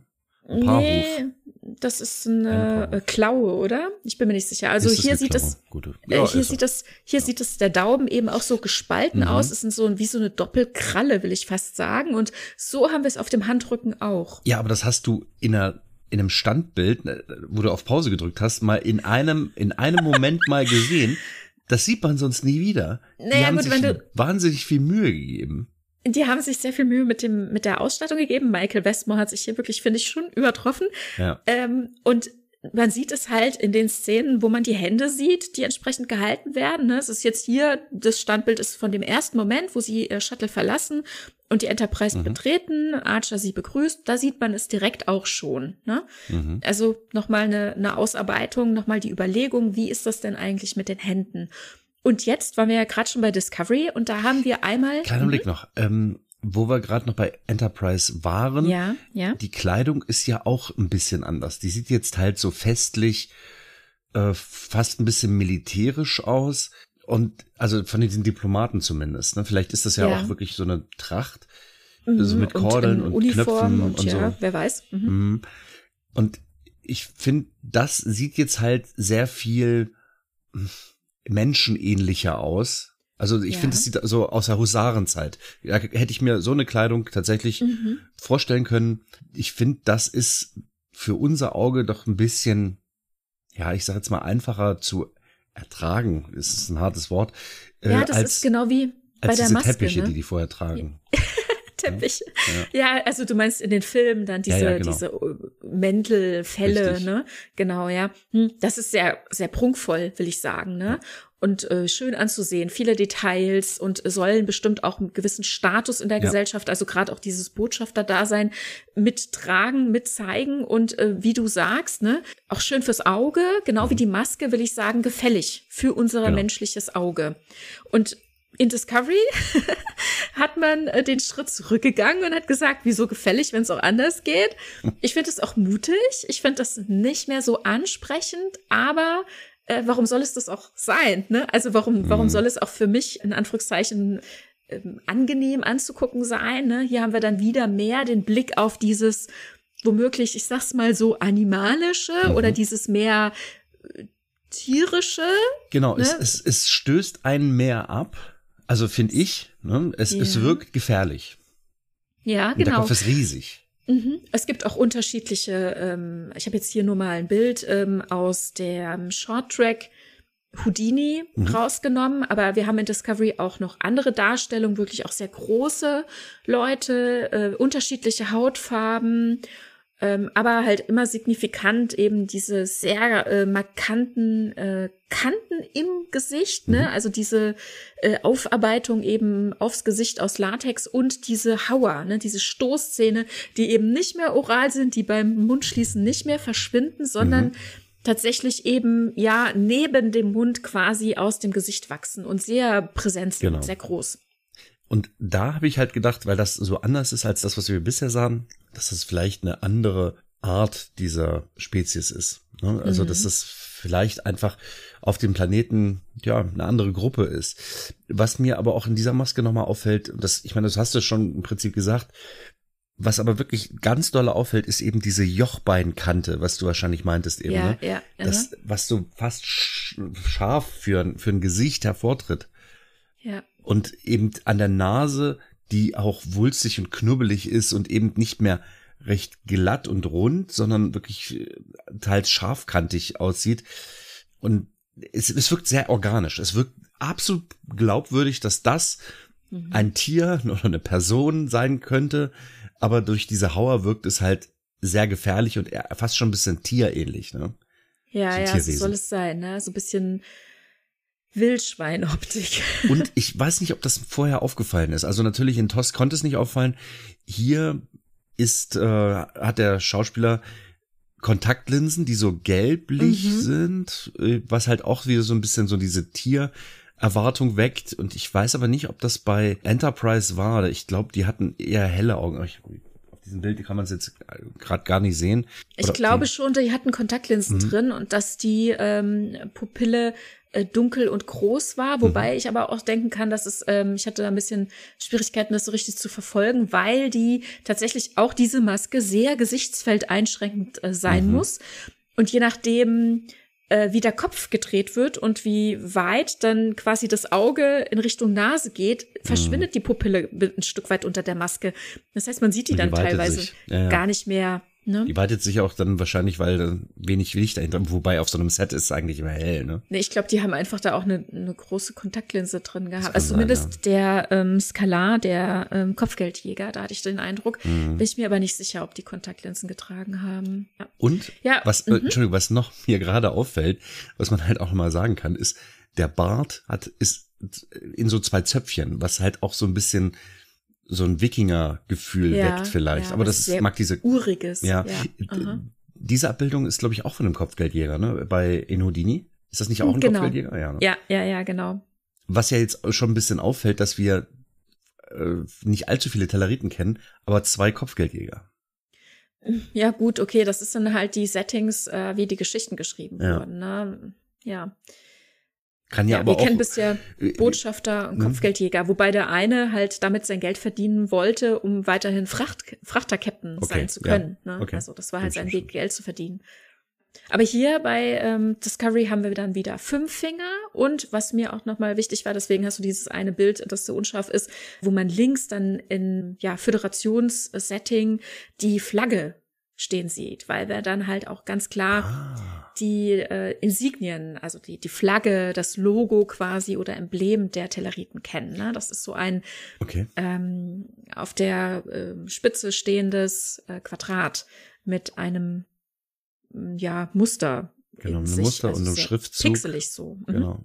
Ja, genau, pixelig ist es. Ne? Ein Schriftzug rechts und links, der nicht zu lesen ist, weil das keine Schriftzeichen unseres Alphabets sind ich habe diese Flagge noch nie zuvor gesehen, bevor du sie mir geschickt hast. Also nie wahrgenommen. Na, dass die im Hintergrund steht, äh, geschenkt, ja. aber die ist halt mhm. dadurch, dass die halt hängt und und eben nicht flach aufliegt, sondern einfach ja. an der Stange steht und runterhängt. Ja gut. Ähm, ist die ja Darstellung, halt zu sehen. Ja. ja, hier kann man sie jetzt gar nicht richtig sehen, genau, aber die Darstellung ist natürlich auch mal unterschiedlich, ne? Das ist dann so wie so Wimpel sind oder solche Teppiche, mhm. die runterhängen mit den jeweiligen äh, Flaggen mit den Mitgliedsplaneten. Das haben wir auch in Discovery öfters vor allem dann später im 32. Jahrhundert, weil Tellar ja nach wie vor Mitgliedswelt ist, mhm. ne? währenddem alle anderen von den vier ursprünglichen Gründungsplaneten ausgetreten sind, ne? ist Tellar noch mit am Start, also die Menschen, die Vulkanier und die Andorianer sind keine Mitglieder mehr in der Föderation im 32. Mhm. Jahrhundert, als wir da ankommen mit der Discovery. Und dann auch in Picard haben wir auch die Flaggen die Insignien äh, zum Beispiel bei der Rede mm, in der Sternflottenakademie in der zweiten Staffel, da hatten wir das gesehen. Also es kommt immer mal wieder vor. Es ist aber keine so äh, präsente Flagge, die man irgendwie so auf dem Schirm hat. Da kommen häufig Fragen, was ist denn das eigentlich mhm. und so, ne? Genau. Also komischerweise ist das andorianische Logo, was wir so kennen, also beziehungsweise mhm. durch eben diese Kreisformen, ja. ist uns da, glaube ich, geläufiger. Vielleicht, mhm. weil wir die Schrift mal von denen gesehen haben. Und präsenter, ja. Einfach, weil wir halt ja, aber ich von den Andorianern haben wir einfach mehr gesehen. Ne? Mhm. Wir haben Schran so oft besucht, auch auf seinem Schiff gesehen. Ja, wir waren äh, auf Andoria selbst, wir waren bei den Enar, haben dort auch die Schrift gesehen, auch an den Wänden. Mhm. Es gibt einfach sehr viele Begegnungsmomente und bei den Telleriten einfach nicht. Ne? Waren wir schon mal an Bord eines telleritischen Schiffs? Ich glaube mhm. nicht. Echt? Ja, auf ja? der Kumari mh, bei Schran in Ach, Enterprise, okay. ja. Ja, aber, aber das ist ja, ach, habe ich Tellerit, äh, habe ich Andorianisch gesagt? Ja. Entschuldige, ich meinte Telleritisch. Also, äh, es ist ein Fluch heute, ne? Ja, okay, oh, also da waren wir, Also bei also, den Telleriten. Ich fange nochmal von mhm. vorne an. waren wir schon mal auf einem telleritischen Schiff? Äh, naja, also bei Enterprise, da war es ja jetzt dieses Shuttle, äh, das der Skalar benutzt hat, der Kopfgeldjäger, jetzt bei Houdini im Schrotttrack auch. Mhm. Ähm, das ist natürlich jetzt nicht, äh, ich sag mal, in Amt und Würden. Das ist jetzt nicht das Shuttle oder das Schiff, was einen Botschafter transportiert, wo wir mhm. innen dann womöglich eben auch die entsprechenden Insignien sehen könnten. Aber es könnte tellaritische Architektur sein. Hm, ja, ja. Oder? Also, weil ich, ich kenne diese Architektur, die man da im Hintergrund sieht, sonst eigentlich nicht wirklich. Es könnte also eventuell ja. tellaritische Architektur sein. Bauweise von Schiffen und Shuttle, ja. Aber das mhm. ist nur eine Hypothese. Also, das wissen wir nicht. Hm, doch, also ich meine, also zumindest das zum Beispiel von Scalar in Enterprise, das sehen wir auch mhm. von außen. Und da ist es, denke ich, eindeutig äh, eine theoretische Bauweise. Okay. Ja. Dann sehen wir tatsächlich in diesen paar Minuten dann tatsächlich mal das Schiff von innen. Ich müsste mhm. tatsächlich mhm. noch mal diese Folge anschauen, weil da habe ich gar nicht so drauf geachtet damals. Das muss ich wirklich zugeben, denn das sagt ja schon ein bisschen was aus über die. Ob das jetzt so kanonmäßig ist oder ob das, ich meine, weißt du, wenn wir ein Raumschiff bauen, ne, ob das mhm. jetzt beispielsweise Russland baut, die Vereinigten Staaten oder Indien, diese Schiffe sehen dann am Ende anders aus, ne, diese Raumschiffe, mhm. diese Kapseln. Dass, dass dann Sitz drin ist, wenn dann, wenn das, wenn da Besatzung dabei ist, ne? Okay, geschenkt. Aber dass da die Bauweise unterschiedlich ist, ist klar. Und das ist von einem Planeten. Ne? Deswegen kann man auch davon ausgehen, dass, dass es nicht die eine telleritische Bauweise gibt. Ne? Genau, ja, ja, ja. Und es sind halt jetzt hier in dem Fall, ne, gerade bei den beiden Kopfgeldjägern, ja halt auch Schiffe, die, die privat irgendwie gekauft haben, mhm. womöglich umgebaut haben und versuchen zu optimieren aus unterschiedlichen Gesichtspunkten, wie sie eben damit gut klarkommen können, wie es für sie praktikabel ist und wie sie es finanzieren können. Das sind ja jetzt keine Schiffe von einer telleritischen Flotte, ne, wie wir das jetzt zum mhm. Beispiel von der Sternenflotte her kennen oder ähm, ganz konkret eben in Enterprise noch von den Andorianern ne, und deren Flotte. Könnte ja sogar selbst gebaut sein. Könnte, ja. Ja. Oh gut, äh, genug der Spekulation. Ne? Ich, genau. ich, ich wollte halt einfach nur ein bisschen mit ähm, so Architektur so ein Gefühl unterfüttern, mhm. wie, wie man die Telleriten wahrnehmen könnte. Oder es ist ja so, dass wenn man jetzt sehen würde, dass es dort zusehends bullenheiß drin ist oder das Wasser an den Wänden runterläuft, weil es feucht ist. Das sagt eine, es gibt eine Aussage. Mhm. Oder hängen dort Eiszapfen von der Decke. Ne? Das sagt ein bisschen was aus. Ja. Und äh, allein die Farbe in einem andorianischen, jetzt habe ich es auch absichtlich gesagt, ne? nicht ja. die Farbe in einem andorianischen Raumschiff mhm. sagt etwas über die Temperatur aus. Ja, es ist nur, damit wir, damit, ja. weil wir können die Temperatur nicht fühlen, damit wir es erahnen können. Und mhm. dort finde ich, ist dieses orange Licht ähm, und es ist dabei ja ein bisschen dunkel. Äh, mhm. Könnte ich mir vorstellen, dass es tatsächlich ein bisschen wärmer und vielleicht sogar ein mhm. bisschen feucht ist, die Luft. Hm, aber, denkbar, ja. Aber was weiß ich schon. Ne? ich will nochmal drauf gucken, also ich hatte ja eben schon gesagt, ähm, Telleriten sind nach wie vor äh, Mitglieder auch in der Föderation. Mhm. Wir sehen allerdings auch in Discovery in die Heimkehr, dass die auch sehr verstreut sind. Also wir haben einmal ähm, allerdings auch wieder bei den ersten KadettInnen einen Telleriten mit dabei, ähm, mhm. wenn Tilly da in Aktion tritt an der äh, Akademie, an der neuen. Mhm. Und ansonsten wissen wir auch, dass äh, Telleriten auch unter der Smaragdkette leiden, ne? oder da womöglich eben auch, ja, ich sag mal so ein bisschen äh, Outlaw-mäßig auch selber unterwegs sind. Natürlich ist es ein diverses Volk, nicht alle müssen auf ihrem Planeten sitzen und alle ein gleiches Schicksal in Anführungszeichen ja. teilen. Ne? Also die sind halt auch einfach verstreut und da gibt es äh, ganz viele Möglichkeiten. Und vielleicht ansonsten. Es, vielleicht ist es aber auch ein Volk von Einzelgängern, also dass die gar nicht so in Rudeln auftreten, ne? wie wir Menschen. Hm. Ah, Menschen sind ja wie Schaben, ne? also, das sind immer viel zu viele. Wir wissen einfach äh, noch gar nicht so viel über die Telleriten, ne? Spannend. Ja. Und wo wir dann auch ein bisschen mehr ähm, jetzt erleben, ist in unseren neuen äh, Trickfilm-Serien oder Animationsserien. Einmal in Lower Decks. Da treffen wir ja relativ schnell dann auf einen telleritischen Captain, Captain Durango. Ja, ich würde dir gerne noch mal ja? eine Frage stellen, die ja? uns einen Podcast-Gast, der neulich bei uns zu Gast war, die Frage stellte. Tanja, ist für dich Prodigy Kanon? Natürlich, natürlich, ja. ja. Okay. Für mich auch. Also ich finde, es malt das schön aus und ich finde, die Frage ist berechtigt.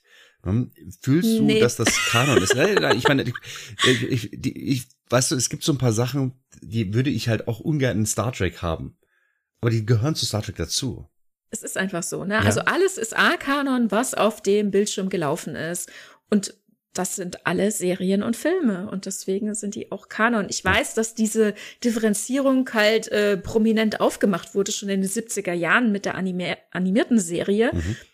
Man muss allerdings auch ein bisschen verstehen, woher das kommt. Ne? Das sind vielleicht auch verletzte Gefühle, Empfindungen und auch beleidigtes mhm. Verhalten womöglich, weil man finanziell unterschiedlich eingebunden war. Ne? Mhm. Und dann zu sagen, ja, das ist ja kein Kanon, da halte ich mich nicht dran. Hm, okay.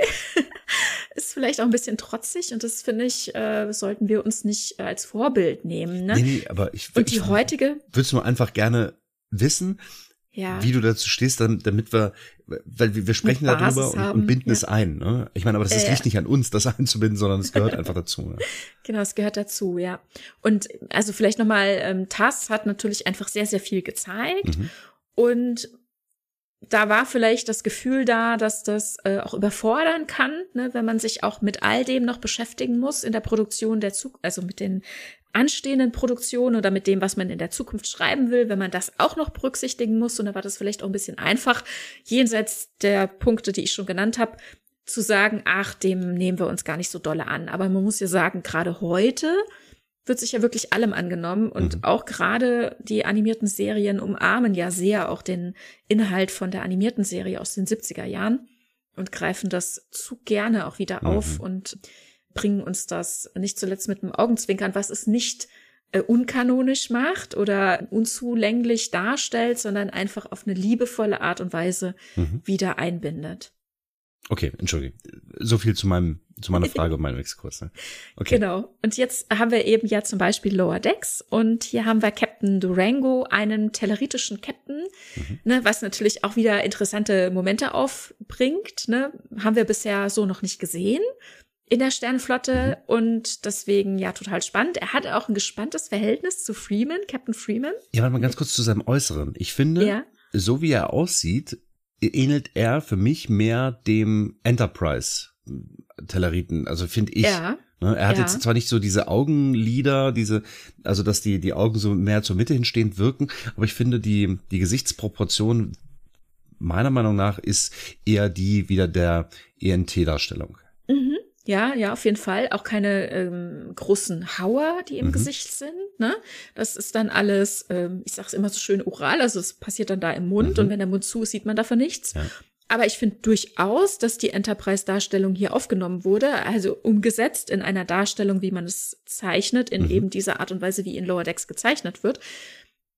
Durchaus ja auch ne, mit dem Ring um die Augen, um mhm. zu zeigen, das ist ein bisschen tiefer liegend, da ist ein bisschen ähm, dunklere Farbe, ein bisschen mehr Schatten. Also das ist, finde ich, äh, ganz konkret so aufgegriffen. Auch der Bart und die Haare, ne, das nimmt das sehr, ja. sehr auf. Ja. Sehr der mhm. Stil. Ich, ich hätte mir sogar vorstellen können, dass das diese Person ist. Ne?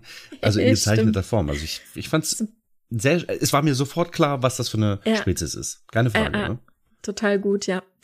Ja, also wie gesagt, Captain Freeman und er haben also schon vor 15 Jahren auf einem anderen Schiff gedient und da gibt's so ein bisschen Konkurrenzkampf, ne, so ein bisschen Gerangel mhm. und das äh, wird dann auch zum Thema in dieser Folge. Sie bekleckern sich beide nicht so doll mhm. mit Ruhm und äh, alles eskaliert, weil sie sich nicht benehmen konnten. Finde ich ganz äh, schön. Mariner findet ihn allerdings sehr langweilig, gähnt in seiner Anwesenheit. Er ist auch sehr echauffiert über all das. Ja, es, Obwohl ähm, er sich ja eigentlich schön. darüber freuen müsste. nee. Er beleidigt, sie beleidigt ihn doch. Ja, aber nee, also das ist eben genau der Unterschied. Nicht okay. jede Beleidigung ist guter Ton. Ne? Manchmal okay. ist eine Beleidigung auch einfach nur eine Beleidigung. Ne? Genau. Und das ist das, was ich meine. Ne? Das ist schwer zu verstehen, dieses, dieses, ach, ab und zu mhm. soll das genauso sein. Und dann, aber der Durango ist halt in seiner Kommunikation total sternflottenkonform oder, oder menschenkonform. Er hat halt Ehrgeiz, aber das haben Menschen auch. Also ich finde nicht, dass er äh, genauso gezeichnet ist wie jetzt immer in unserer Beleidigungsphase. Die sieht man da, glaube ich, nicht. Ne? Hm. Weiß nicht, ob ich sagen würde, dass es menschenkonform oder sternflottenkonform, das wäre, finde ich, auch wieder sehr schade, ne, wenn das heißt, dass wieder dann so ein kulturelles Gleichmachen mhm. irgendwie dadurch entstehen würde. Ich finde schon, dass er sein kulturelles Ding mitbringen kann, ist natürlich die Frage, wie viel man von seiner eigenen Kultur immer jeweils ein bisschen abgibt oder wie viel mhm. man sich annähert. Gerade in der Kommunikation mit jemand von woanders. Ne, ist ja auch, ist, also ich fände es auch sehr schön, wenn beide versuchen, ein bisschen eine Annäherung zu finden. Mhm. Ja. Weiß nicht, manchmal wird es so dargestellt, als ob nur die Menschen sich annähern müssten, ne? als ob sie dann, also bei Archer zum Beispiel, mhm. ne, er thematisiert das dann gerade in diesem Konflikt, in diesem äh, Dreieck, in dem er da steht, ne, dass er Schran dann einmal sagt, ich lasse diese Blasiertheit von ihnen, diese Arroganz, ne, dass sie sich überlegen fühlen gegenüber mir mit Gleichmut zu, weil ich weiß, dass es ihnen kulturell gut tut. Und umgekehrt, lasse ich mich von dem anderen anmeckern und mecker zurück, weil ich weiß, dass das der gute Ton ist. Aber untereinander müssen sie auch eine Ebene finden, wie sie mhm. miteinander klarkommen.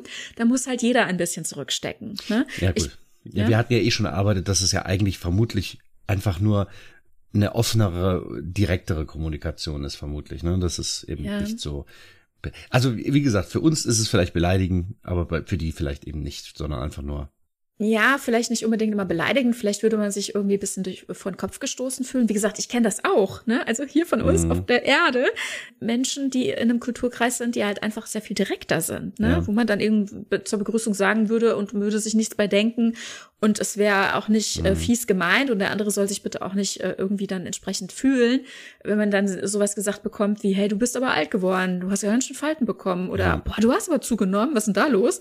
Oder so, das, das ist halt äh, die Frage, wie man da so drauf mhm. ist, sag ich mal. Ne? Und hier ist es eben auch. Und das soll, denke ich, nicht per se beleidigen, aber es wirkt halt mhm. so, ne? Und das, die Bewertung dessen, hatte ich ja vorhin schon gesagt, ist halt dann wieder aus dem anderen Kulturkreis, ne?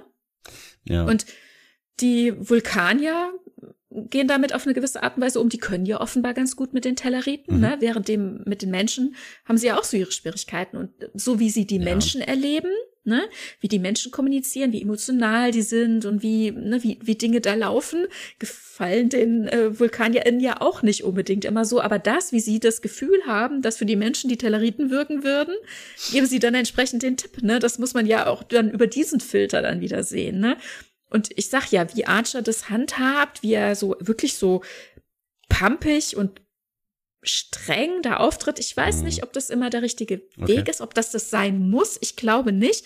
Ich denke, das ist das, wie er in dem Moment damit umgehen kann. Und ich finde ja, okay. das schön, das zu sehen, aber das heißt nicht, dass man das so nachahmen muss und äh, alles andere wäre falsch. Ich finde, es ist natürlich auch eine ganz schön beschränkte Ansicht, wenn das die Eigenschaft der Telleriten sein sollte, ne?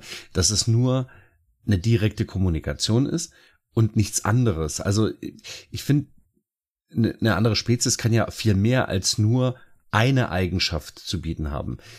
Mhm. Wie beispielsweise die Vulkanier, die sind ja nicht nur emotionslos. So, mhm. das ist einfach nicht der Fall. Oder die Telleriten sind ja nicht nur, äh, Telleriten sag ich schon, jetzt, jetzt habe ich es andersrum umgedreht. Die Andorianer sind ja nicht nur aggressiv. Mhm. Aber das mhm. sind so Merkmale, die haben wir mal gehört und dann wird das so einkategorisiert. Aber so ja, ist es ja. ja. Also zum einen ja. gibt es Individuen, die unterschiedlich mhm. sein können.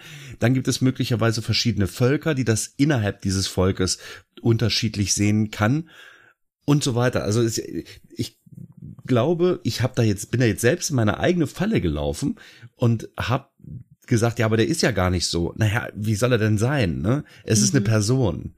Es gibt halt nicht nur die eine Ausprägung und sicherlich und das wäre ein bisschen flach. Ja, also ich sag mal so ein bisschen barsch, ne, ist er mhm. schon. Ne? Das ist so seine Art. Ja, aber Art, Freeman ne? ja auch, weil die sich, ja. weil die sich nicht grün sind so richtig.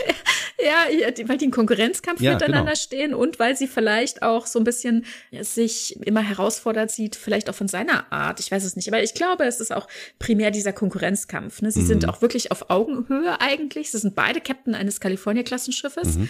haben beide, glaube ich, deswegen auch ein bisschen einen Minderwertigkeitskomplex ja. und versuchen dann klar wer von beiden denn eigentlich jetzt der bessere ist oder die die höhere ähm, Stellung oder Macht hat mhm. und und wer alles Sagen hat und so. Ne? ja, ein bisschen Kindergarten. Aber das wird ja. bei Lower Decks halt auch manchmal gerne durchgespielt, ne? Mal den Finger drauflegen.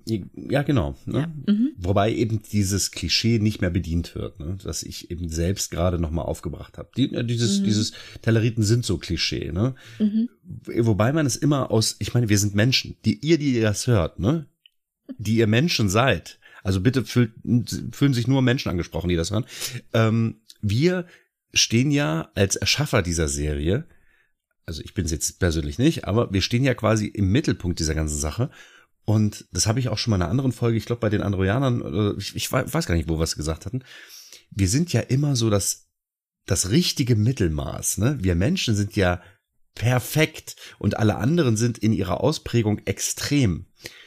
Und wir Menschen, wir haben gar keine Extreme. Das ist ja ähm, auch in anderen Franchises eigentlich meist so, dass die anderen total emotionslos, emotional, gewalttätig oder pazifistisch oder was auch immer sind. Ne? Und wir Menschen, wir haben immer genau das richtige Mittelmaß. Das ist ja in diesen mhm. ganz vielen Rollenspielsystemen immer so. Wenn man irgendwelche Werte vergibt, der Mensch hat überall, also von, von sechs immer drei, drei, drei, drei und alle anderen haben so abweichende Maße. Ne? Aha, ne? Extreme. Weißt, ja. Mhm. Und die, wir Menschen, wir sind immer so super mittelmäßig. Ich weiß nicht, ob das uns schmeicheln soll oder eigentlich eher beleidigen, denn Mittelmaß ist ja eigentlich auch nicht schön, ne? Aber es ist ja aus unserer Perspektive herausgezeichnet und aus mhm. unserer Perspektive sind halt die anderen immer extrem, ja? Und daran gemessen, ja, okay, ne, sind die anderen halt einfach anders. Mhm. Und Aliens in Star Trek dürfen und sollen doch auch anders sein, ne? Und wir müssen nicht immer mit allem super konform sein, damit wir eben so eine so ein Gefühl haben, wir, wir müssen viel miteinander sprechen. Und das ist ja die Stärke von Star Trek, dass wir eben uns nicht nur auf die Mütze geben, sondern dass wir miteinander reden, dass wir Kompromisse finden. Und Enterprise zeigt es eben ganz groß, ne, dass Kompromisse gefunden werden müssen. Und das ist halt von Star Trek halt einfach so eine Riesenstärke. Auch wenn es sich irgendwie immer so ein bisschen als Schwäche anfühlt. Nein, aber genau das ist, und das bringt übrigens auch Lower Decks nochmal schön äh, auf den Punkt. Diplomatie ist, wenn sich alle scheiße fühlen. Stimmt. Oh, wir haben einen Kompromiss. Also, ja, deswegen, das ist so schön, ne? Äh, mhm. Und das gehört halt zu fremden Spezies einfach dazu. Ja. Wir sind jetzt so ein bisschen über Prodigy, also was die Äußerlichkeiten hinweg gegangen. Äh, ich glaube, du hattest es aber auch schon genannt. Ne? Da, mhm. da sind wieder da diese. Ich, noch zu kommen. Ne? Ach, wolltest du noch? Okay, gut. Mhm. Genau, ich wollte nur noch kurz sagen, also Durango ähm, sehen wir dann auch noch später in der dritten Staffel kommt er natürlich mhm. dazu, ähm, als wir gegen die USS Elido kämpfen müssen und alle Schiffe zur Hilfe kommen und so weiter. Und natürlich haben wir auch ansonsten Androianer ähm, auch im Hintergrund, ne, wie das immer so üblich ist, mhm. genau. Dasselbe mit dem Hintergrund, das glaube ich, hatte ich äh, zu Discovery auch gesagt, das ist natürlich da auch immer wieder der Fall. Und dann, genau, du hast es gesagt, Prodigy. Wow, da haben wir endlich mal einen Telleriten im Maincast. Was ist Ein denn da los? Protagonist, Wahnsinn. ja. Es ist kaum zu glauben, denn also, dass wir wiederkehrend in jeder Folge den Telleriten sehen, ich hatte schon gar nicht mehr damit gerechnet. Mhm. Und jetzt wird diese ganze Sache zwar auf der einen Seite ein bisschen mit Leben gefüllt, aber auf der anderen Seite auch so ähnlich, wie ich es gerade sagte, kommt jetzt hier ein Individuum, das einen gewissen Schicksalsschlag hatte, der aber so extrem ist, dass ich nicht weiß, ob man allgemein was für die Telleriten davon ablesen kann. Hm. Also ja. einiges. Ja, einiges, also wir haben, ist, ne? wir haben hier im, im Hauptcast eben Jenkem Pock, wo am Anfang erstmal gar nicht so richtig klar ist, dass er Tellerit ist, ne? Ich fragte, ähm, ich, ich kann mich erinnern, dass ich dich gefragt ja. habe, ist er wirklich Tellerit? Mhm anders als äh, bei Lower Decks ist es mir nicht sofort klar gewesen. Mhm. Aber jetzt im Nachhinein habe ich halt auch keinen Zweifel daran. Ne? Also das ist, äh, ich finde, da wirkt er dann noch ziemlich deutlich telleritisch. Das Einzige, was ich halt so deutlich fand, war halt so ein bisschen die Nase. Aber ansonsten hat er äußerliche Merkmale, die sind eben nicht unbedingt so, wie es vorher gezeichnet wurde. Außer vielleicht die drei Finger pro Hand. Genau, er hat wieder die drei Finger, er ist klein, untersetzt, ne? Und auch, ähm, ja, so Hauer, aber auch die wie wieder liegen im Mund, ne, kommen aus dem mhm. Unterkiefer raus. Und da Prodigy ja anfängt, äh, spielend im Delta-Quadranten, war ich am Anfang auch unsicher. Ne? Es hätte ja auch irgendwie so ein bisschen Richtung Talaxianer sein können oder mhm. vielleicht auch an äh, eine Mischung, ne? wer weiß. Ja. Ne? Es wird dann allerdings bestätigt, ja, er ist Tellerit und er, er lernt das, äh, er findet das äh, halt auch entsprechend alles raus. Also er wusste das ja selber schon, aber er hat es nicht wirklich thematisiert, aber mhm. er findet dann nach und nach raus in der Staffel, welche Stellung Telleriten ja quasi auch in der äh, Föderation einnehmen. Das war ihm gar nicht geläufig, denn großer Reveal, also wer es nicht weiß, vielleicht Also Spoilerwarnung mal an dieser Stelle ja, ich weiß nicht, wir haben nach und nach immer mehr angefangen, irgendwie Spoilerwarnungen zu setzen, wobei wir ursprünglich den Podcast mal gestartet hatten mit ja, alles, was auf dem Bildschirm gelaufen ist, wird hier erwähnt. Hm, ich bin unsicher geworden mit der Zeit. Okay, also wir okay, sagen es einfach, ne? Ja, ja. In Prodigy äh, kommt also jetzt hier raus. Ähm, Jenkinpock war auf einem Schläferschiff äh, und das ist so typisch gewesen zu der Zeit wohl oder vielleicht auch heute noch, wer weiß, äh, auf Teller, äh, Teller Prime womöglich direkt dass Waisenkinder für Weltraummissionen rekrutiert wurden. Und er wurde also mit anderen, mit 29 anderen in Kryoschlaf versetzt und mit dem Schiff rausgeschickt. Mhm. Und das war vor der Gründung der Föderation, also vor dem Jahr 2161.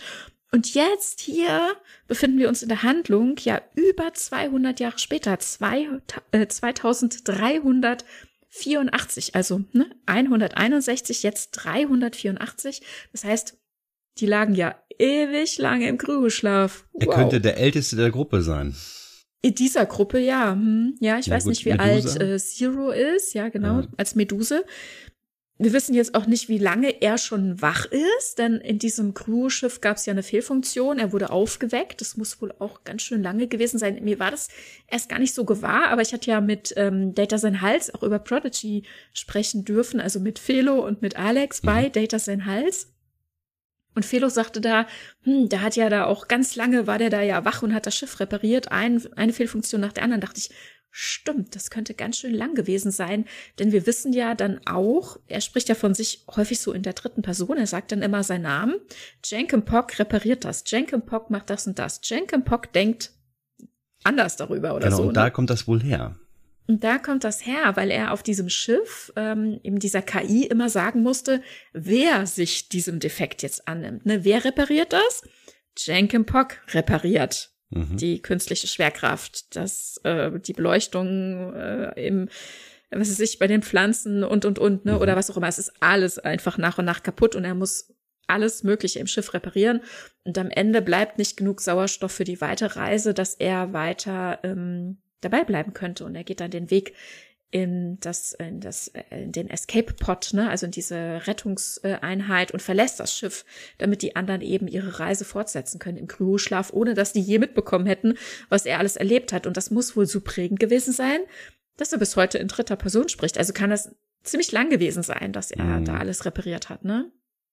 Man darf halt nicht vergessen, er ist halt auch ein Jugendlicher, ne?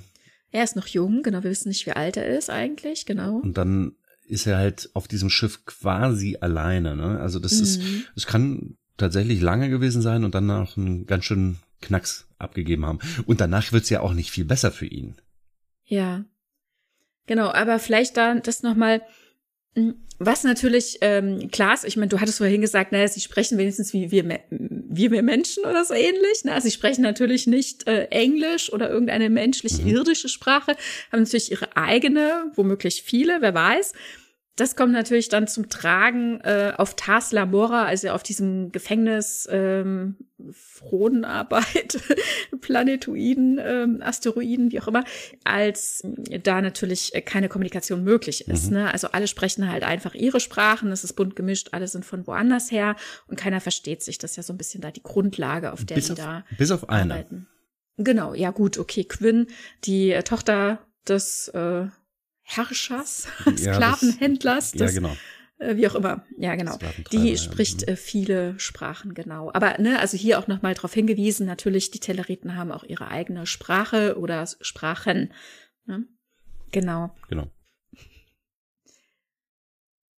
Und Jenkin Pock ist ja nicht der einzige Tellerit, den wir sehen in Prodigy. Wir sehen ja auch noch den Arzt der Dauntless, Dr. Num. Und der ist ja deutlich anders dargestellt. Mhm. Ne? Und hier, äh, hatte ich ja vorhin schon gesagt, hier versucht, finde ich, die Serie ganz gut alles einzufangen, was wir bisher gesehen haben an Unterschiedlichkeit der Darstellung und das alles zusammen in eine Serie irgendwie zu packen. Also wir haben hier Jankum, der sehr klein ist, untersetzt. Gut, er ist auch noch sehr jung. Wir wissen nicht, wie er sich noch entwickelt und womöglich wohin er wächst. Ja, ja das kann natürlich Aber sein. Er hat halt drei Finger zum Beispiel, über seine andere Hand müssen wir auch noch reden.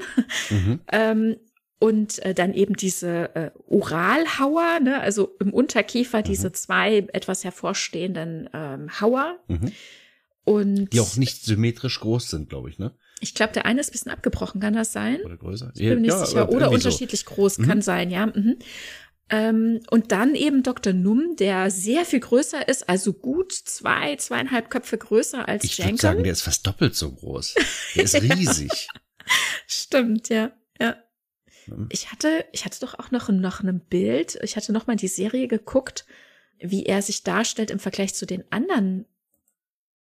Ach, das hatte ich dann auf, aus den Augen verloren. Das habe ich jetzt leider gar nicht mehr nachgeguckt, weil ich noch mal vergleichen wollte, Mm, wie groß er im Vergleich zu Janeway mhm. ist. Ich glaube, der ist ein bisschen größer. Glaube, also der, der, ist, der ist echt riesig. Und das, der erste Offizier von Janeway ist genau. sehr, sehr groß. Der ist, der ist Andorianer, ne, meine ich. Und der ist größer noch als Dr. Num, meine ich. Aber ich bin mir jetzt nicht sicher. Da habe ich leider jetzt nicht mehr nachgeguckt. Das Größenverhältnis okay. so dann innerhalb dieser Dauntless Crew noch mal zu schauen. Aber hier ist halt sehr auffällig, ne, es ist eher so eine Discovery-Optik bei ihm. Ja. Ne? Er diese, wie sagtest du so schön, ist das Jochbein? Genau, ja. Falsch bin? Wobei genau. es da nicht unterm Auge verläuft, sondern mhm. seitlich am Kopf. Eher ein bisschen seitlich, ja. Mhm, genau. Also so die Schläfe schließt quasi ab mit diesem, mit dieser ähm, Hauthorn. Sache, ja. die so, als wenn man das Gesicht mit beiden Händen flach äh, an der Seite greift, aber nicht so, dass es fl äh, flach nach vorne abflacht, sondern eben ähm, so vertikal, so, mhm. so ein bisschen zur Seite ziehen. So. Mhm, mhm, mhm, ja, aber halt natürlich auch hier wieder die der typische ähm, das typische Haar, mhm. ne? Also einmal rund um den Kopf im, im gleichen Atemzug den Bart rundherum, genau. auch Schnauzbart und ja, das Haar wirkt ein bisschen wie so eine Löwenmähne, ne? Mhm. Also das Gesicht ist tatsächlich um so ein bisschen löwenartig, finde ich, gezeichnet. Ah ja, ja, guter Punkt, ja. Also das ist aber so typisch, ne? Das hatte ich ja vorhin schon mhm. gesagt, das ist so eigentlich normalerweise die die Maskenansätze äh, quasi mit Haaransatz komplett äh, umrandet, damit man sich äh, das sparen kann, das irgendwie äh, zu überschminken, den Übergang zur Haut zu finden. Und hier ist eben genau die gleiche Darstellung und auch wieder diese buschigen, mhm. Ja, äh, man kann ja schon beinahe sagen, aggressiv wirkenden Augenbrauen. Ne? Das mhm. kann man ja nochmal sagen. Die Augenbrauen sind eben nicht eher direkt parallel zu den Augen, sondern ist meistens schon sehr steil, ne? Und, steil auf mhm. der Stirn verlaufend, genau. Und das hat ja schon so einen gewissen aggressiven, herausfordernden Ausdruck dann schon beinahe, ne? Ja, das ist in ähm, Lower Decks nicht der Fall gewesen. Mhm, genau. Aber gut, man, man sollte halt auch so ein bisschen sich auf seiner Seite fühlen. Aber es sind beides Sternflottenoffiziere, ne? Das darf man nicht vergessen. Aber vielleicht tatsächlich eine unterschiedliche Ausprägung. Und was du eben auch gerade scheinbar schon andeuten wolltest. Wir sehen auf einem Bild Jankum Pock und den Offizier, wie, wie heißt er nochmal? Dr. Num? Mhm. Und wir sehen deren Hände. Ja, ja, genau. Mhm. Und großartig. Es, die haben unterschiedliche Anzahl von Fingern. Ja, ja, genau. Also das ist nämlich das. Er ist der Großgewachsene ne, mit dem mit der Gesichtsform, die wir, wie wir sie eher aus Discovery kennen, und hier dann eben auch typisch mit fünf Fingern. Mhm. Ne? Genau. Pock, aber eben mit drei Fingern direkt daneben. Genau. Selbe Spezies? Fragezeichen. Ähm, mhm. oder vielleicht sind das unterschiedliche Entwicklungsschritte. Man darf nicht vergessen, er ist noch recht jung.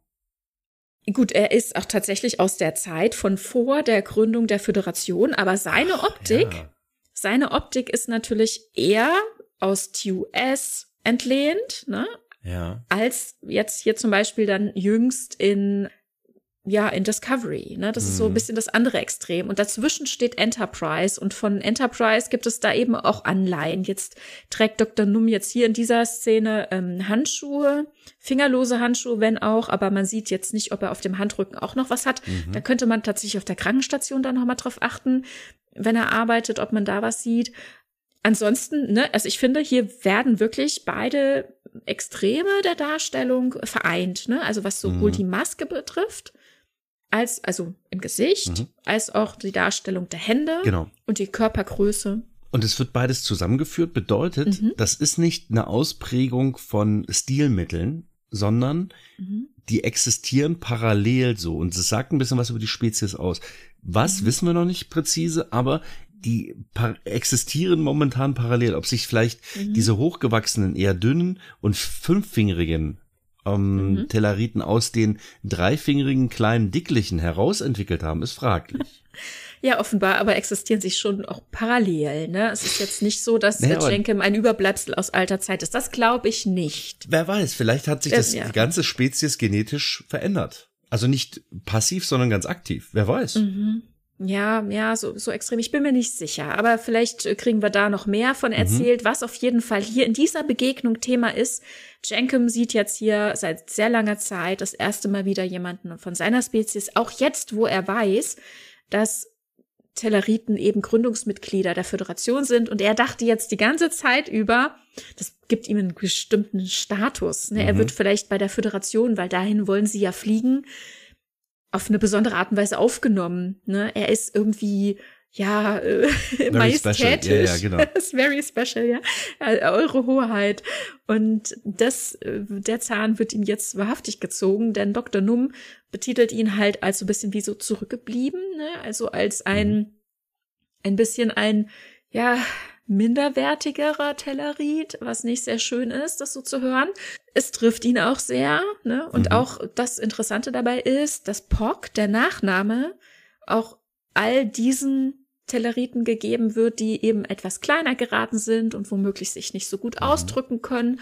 Und wir ja aber in seiner Geschichte jetzt hier eben gerade drüber gesprochen haben, dass es uns so scheint, dass er aufgrund der Zeit auf dem Schläferschiff angefangen hat, auf diese Art und Weise eben in dritter Person von sich zu sprechen. Denn vorher, als er aufgewacht ist, hat er das noch nicht gemacht. Ne?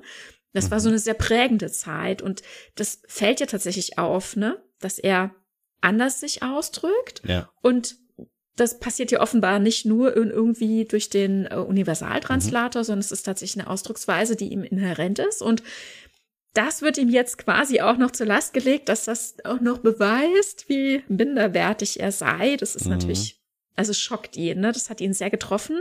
Das begleitet ihn jetzt auch noch dann die Staffel über. Und da wird er bestimmt dann auch noch weiter äh, dran arbeiten oder wir werden in der zweiten Staffel über all die Umstände dann auch noch mehr erfahren. Auf jeden Fall ist es ein mhm. Punkt, dass der Nachname Pock eben den Leuten gegeben wird, also jetzt hier auch konkret eben einem Waisenkind gegeben wird, der eben ein bisschen kleiner geraten ist und der ja auch mit einem Schläferschiff weggeschickt wurde, der auch ewig, ja, also ich will mal nicht sagen, mhm. dass der schon seit 200 Jahren wach ist oder so, schon, der halt wirklich sehr, sehr lange geflogen ist. Da fragt man sich natürlich auch, was hat's denn mit dieser Mission auf sich? Ne, also eine Deep Space Mission im Kryoschlaf. Wohin sollte die denn führen? Sollte die überhaupt irgendwo hinführen?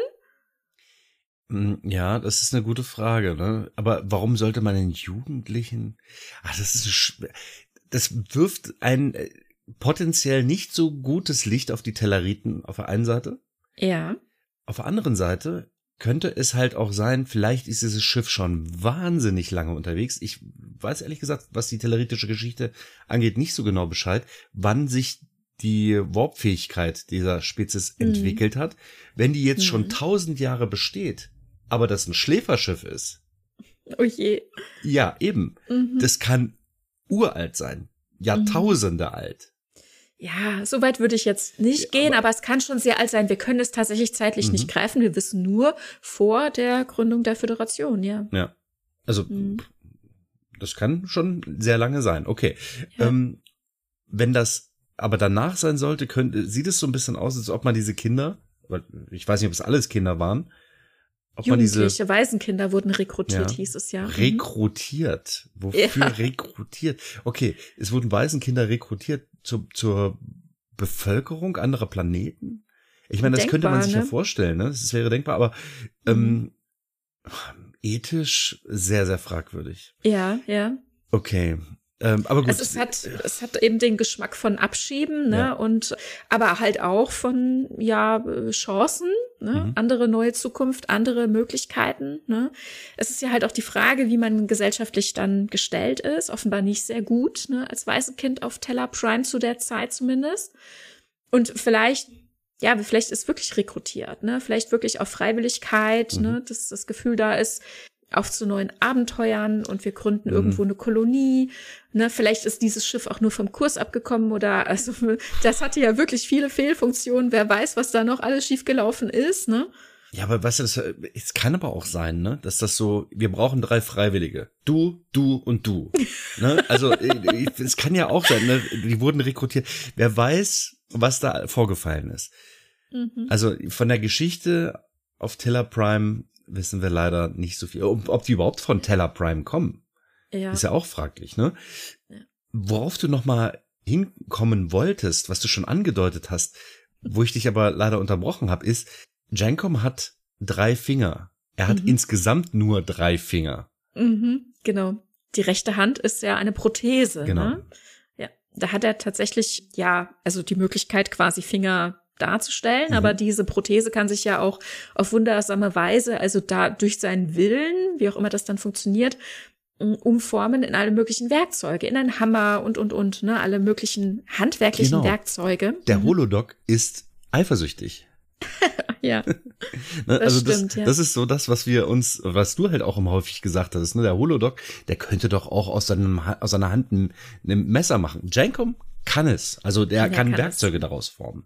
Ja, und dann stellt sich natürlich auch da wieder die Frage, wie kommt es denn dazu? Ne? Also er äh, ist den Weg gegangen, äh, Mechaniker zu werden. Das ist seine Berufung mhm. quasi. Ne? Und als solcher ist er auch auf diesem Schiff, ne? als Mechaniker für diese Mission und für die Zukunft der womöglich zu gründenden Kolonie oder Ach. auf zu der Kolonie, zu der er stößt.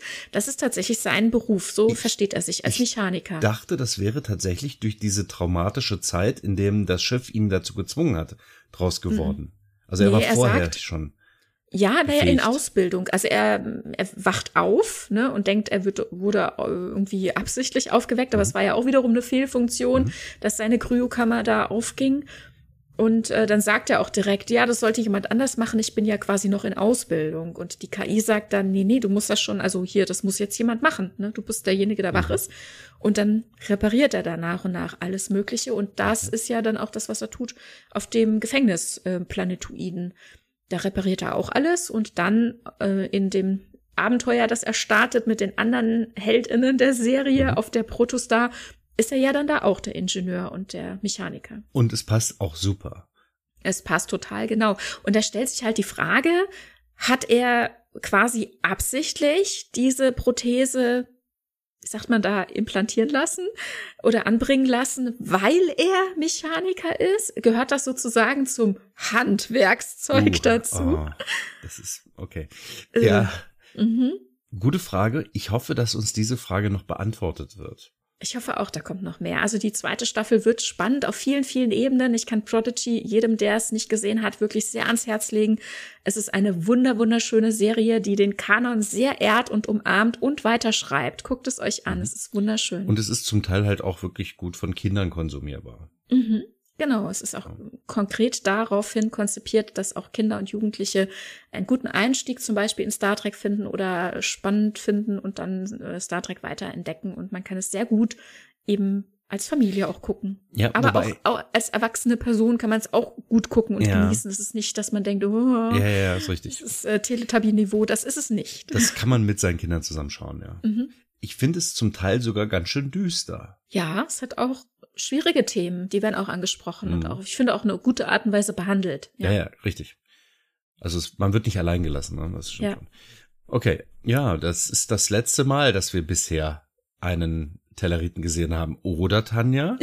Oder, ja, genau. Also, wir haben natürlich auch in Strange New Worlds schon einen Telleriten gesehen, wenn auch nicht sehr prominent oder sehr genau. Es war eine Aufzeichnung auf dem Bildschirm, die sich Captain Pike anguckte, denn es gibt eine diplomatische Mission. Die Föderation, die Sternflotte möchte etwas von einer anderen Spezies.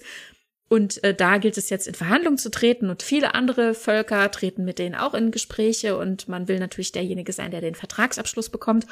Und die suchen sich nach und nach verschiedene Personen aus, mit denen sie sprechen. Und man hat jetzt die Gesprächsauszeichnung von dem Gespräch mit einem Telleriten. Und da ging's richtig zur Sache. Die haben sich so richtig in die Haare gekriegt, haben sich angeraunzt und angeschrien. Und Pike schmunzelt schon und denkt sich, oje, oje, und mit dem soll ich morgen reden. Und da hat man eben einen Telleriten in Aktion gesehen, wenn auch nicht so richtig. Also das ist eher so von der Seite und von hinten. Mhm. Aber natürlich, ne, sie sind Teil der Flotte und Teil der Föderation. Das heißt, sie kommen vor und ähm, hier eben auch in dem Maße, wie wir das eben ähm, ja sonst auch eher haben, eher wenig. Aber ähm, auch in der Zukunft sind sie natürlich dabei und äh, ich hatte schon die große Freude, die erste Folge der dritten Staffel Picard zu sehen oh. und haltet die Augen auf. Wer weiß, wer weiß. Aber ich äh, sag nichts, keine Spoiler. naja, gut. Ich meine, wenn wir erscheinen, ist das schon wieder ein, zwei Wochen alt. Also genau, aber ich will dich auch nicht spoilen. Also von daher. Ja, ne? ich. Ach, alles gut. Ich bin sehr gespannt. Ne? Ich habe sie noch nicht gesehen und bin sehr gespannt. Sie ist ja auch erst gerade ein paar Stunden aktiv. Mhm. Genau. Ja, also sehr spannend. Ne? Es gibt viele Aspekte, die mhm. es hier immer wieder zu betrachten gibt, aber unterm Strich kann man sagen, wir haben noch sehr viele Leerstellen, die ja. uns der zukünftige Kanon auch noch ausmalen kann. Und sie sind gerade jetzt zum Beispiel ja bei Prodigy gut dabei. Das freut mich sehr. Ja. Also das finde ich auch, dass wir tendenziell eigentlich immer kulturell zu wenig sehen und mhm. wenn, sehen wir eine Person, die diesen ganzen Kanon ausmalt. Ich sag nur Nelix, die mhm. Äh, im Grunde alles zeigt oder wie heißt der dreigliedrige irgendwas auch mit X, dieser dreibeinige äh, auf bei bei TAS. Erix, mhm. Erix, genau. Und was wissen wir über diese Person? Ne? Das ist halt immer so so ein sehr eingegrenztes Feld. Und das, was wir wissen, ist mhm. halt meistens dann, wenn wir nur diese eine Person kennen, von dieser einen. Und deswegen ist ja. die Fülle der Quellen natürlich schön, dass, dass wir es breit streuen, dass wir mhm. mehr als nur eine, einen Vertreter dieser Spezies sehen. Ne? Jankon Pock gibt uns Einsichten, aber die sind halt sehr, sehr speziell. Während Dr. Num schon eingegliedert ist in diese Gesellschaft und zeigt, dass es tatsächlich möglich ist, diese Spezies ja in, in diese Gesellschaft einbauen zu können, also in unsere Gesellschaft. In, ne? mhm. und, und das zeigt uns halt ein bisschen was es gibt die eine und die andere Ausprägung und es gibt noch so viel, was wir noch nicht gesehen haben und das ist so spannend. Mhm.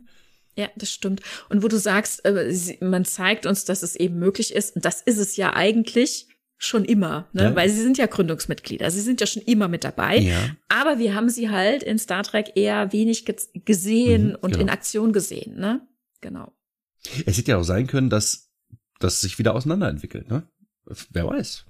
Ja. Später ne, also passiert das ja quasi. Genau, im 32. Jahrhundert genau. sehen wir ja ne, Entwicklungen, aber die Telleriten sind dabei geblieben. Ja, die Telleriten sind aber nicht bei den Menschen oder andersrum. Die Menschen nicht bei den Telleriten und so weiter. Also es hat sich mhm. schon eine Auseinanderentwicklung gegeben. Warum auch immer. Ne? Genau, aber ich finde wichtig, also dabei geblieben im Sinne von äh, Glauben an die, äh, die Sinnhaftigkeit Sache. einer mhm. gemeinsamen Sache, einer ja. Vereinigung, ne, währenddem die Menschen, die Vulkanier und die ähm, Andorianer ausgestiegen sind. Ne? Mhm.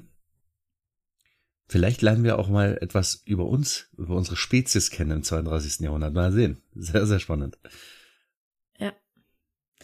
Okay. Peter, es war sehr schön. Hast du noch was auf dem Warum Zettel? beleidigst du mich?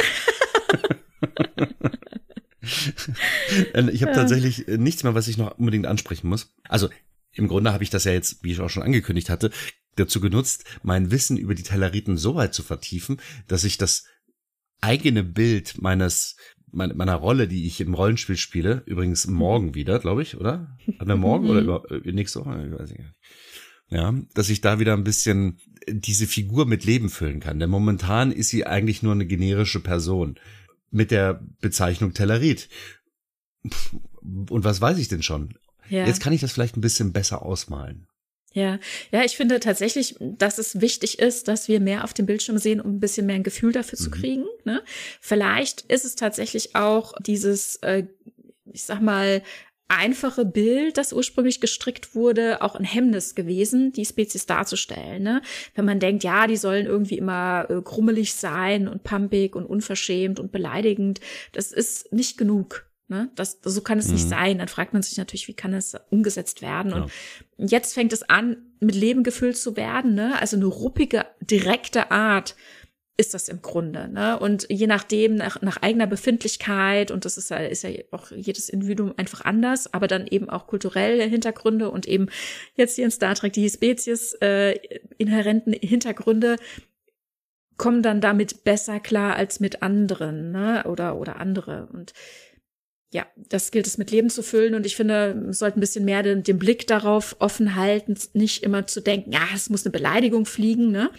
Ich mhm. denke nicht, dass das der Sinn der Sache ist. Nee, aber genau dieses Bild hatte ich halt am Anfang mhm, und habe mhm. angenommen, das ist deren Hauptcharaktereigenschaft, nur weil ich es gesehen habe. Ne? Mhm. Wie gesagt, bei den Vulkaniern und so weiter und so weiter. Ne? Die haben halt alle ihre Merkmale.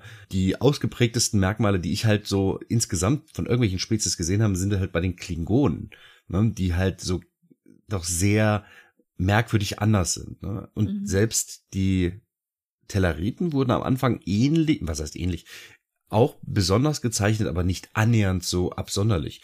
Die sind im mhm. Prinzip, wenn sie denn klein sind und pummelig, kleine pummelige Menschen. Wenn sie den groß und mit Hauern sind, sind sie große, behauerte Menschen. Da dann auch tatsächlich mit fünf Fingern. Also, man kann sich an die Telleriten auch gut hineinversetzen. Ne, es ist mhm. jetzt nicht so, dass man sagt, ihr, ihr schlaft nachts in einer, in einem gasförmigen Zustand. So ist es nicht, ne? Es ist ein Humanoid und die haben dieselben Wünsche und, und, und Probleme wie wir Menschen auch vermutlich. Und sind uns wahrscheinlich gar nicht so fremd. Hm, wahrscheinlich, ja. Abgesehen von den Hauern, natürlich. Genau, also Peter, es hat mich gefreut und wenn unsere Hörerschaft sich melden will, dann findet sie uns unter trekipedia.podigy.io oder? Weiß ich nicht auswendig. Twitter und auf Mastodon, genau bei @trekipedia und @trekipedia @podcasts.social. Aber ihr findet die Kontaktdaten natürlich auf unserer Homepage und in den Shownotes. Genau. Bleibt uns weiter gewogen. War mir eine Freude, etwas über die Talenten von dir zu erfahren, Tanja. Mir auch. Das Gespräch mit dir wieder. Sehr schön. Danke. Tschüss. Ciao.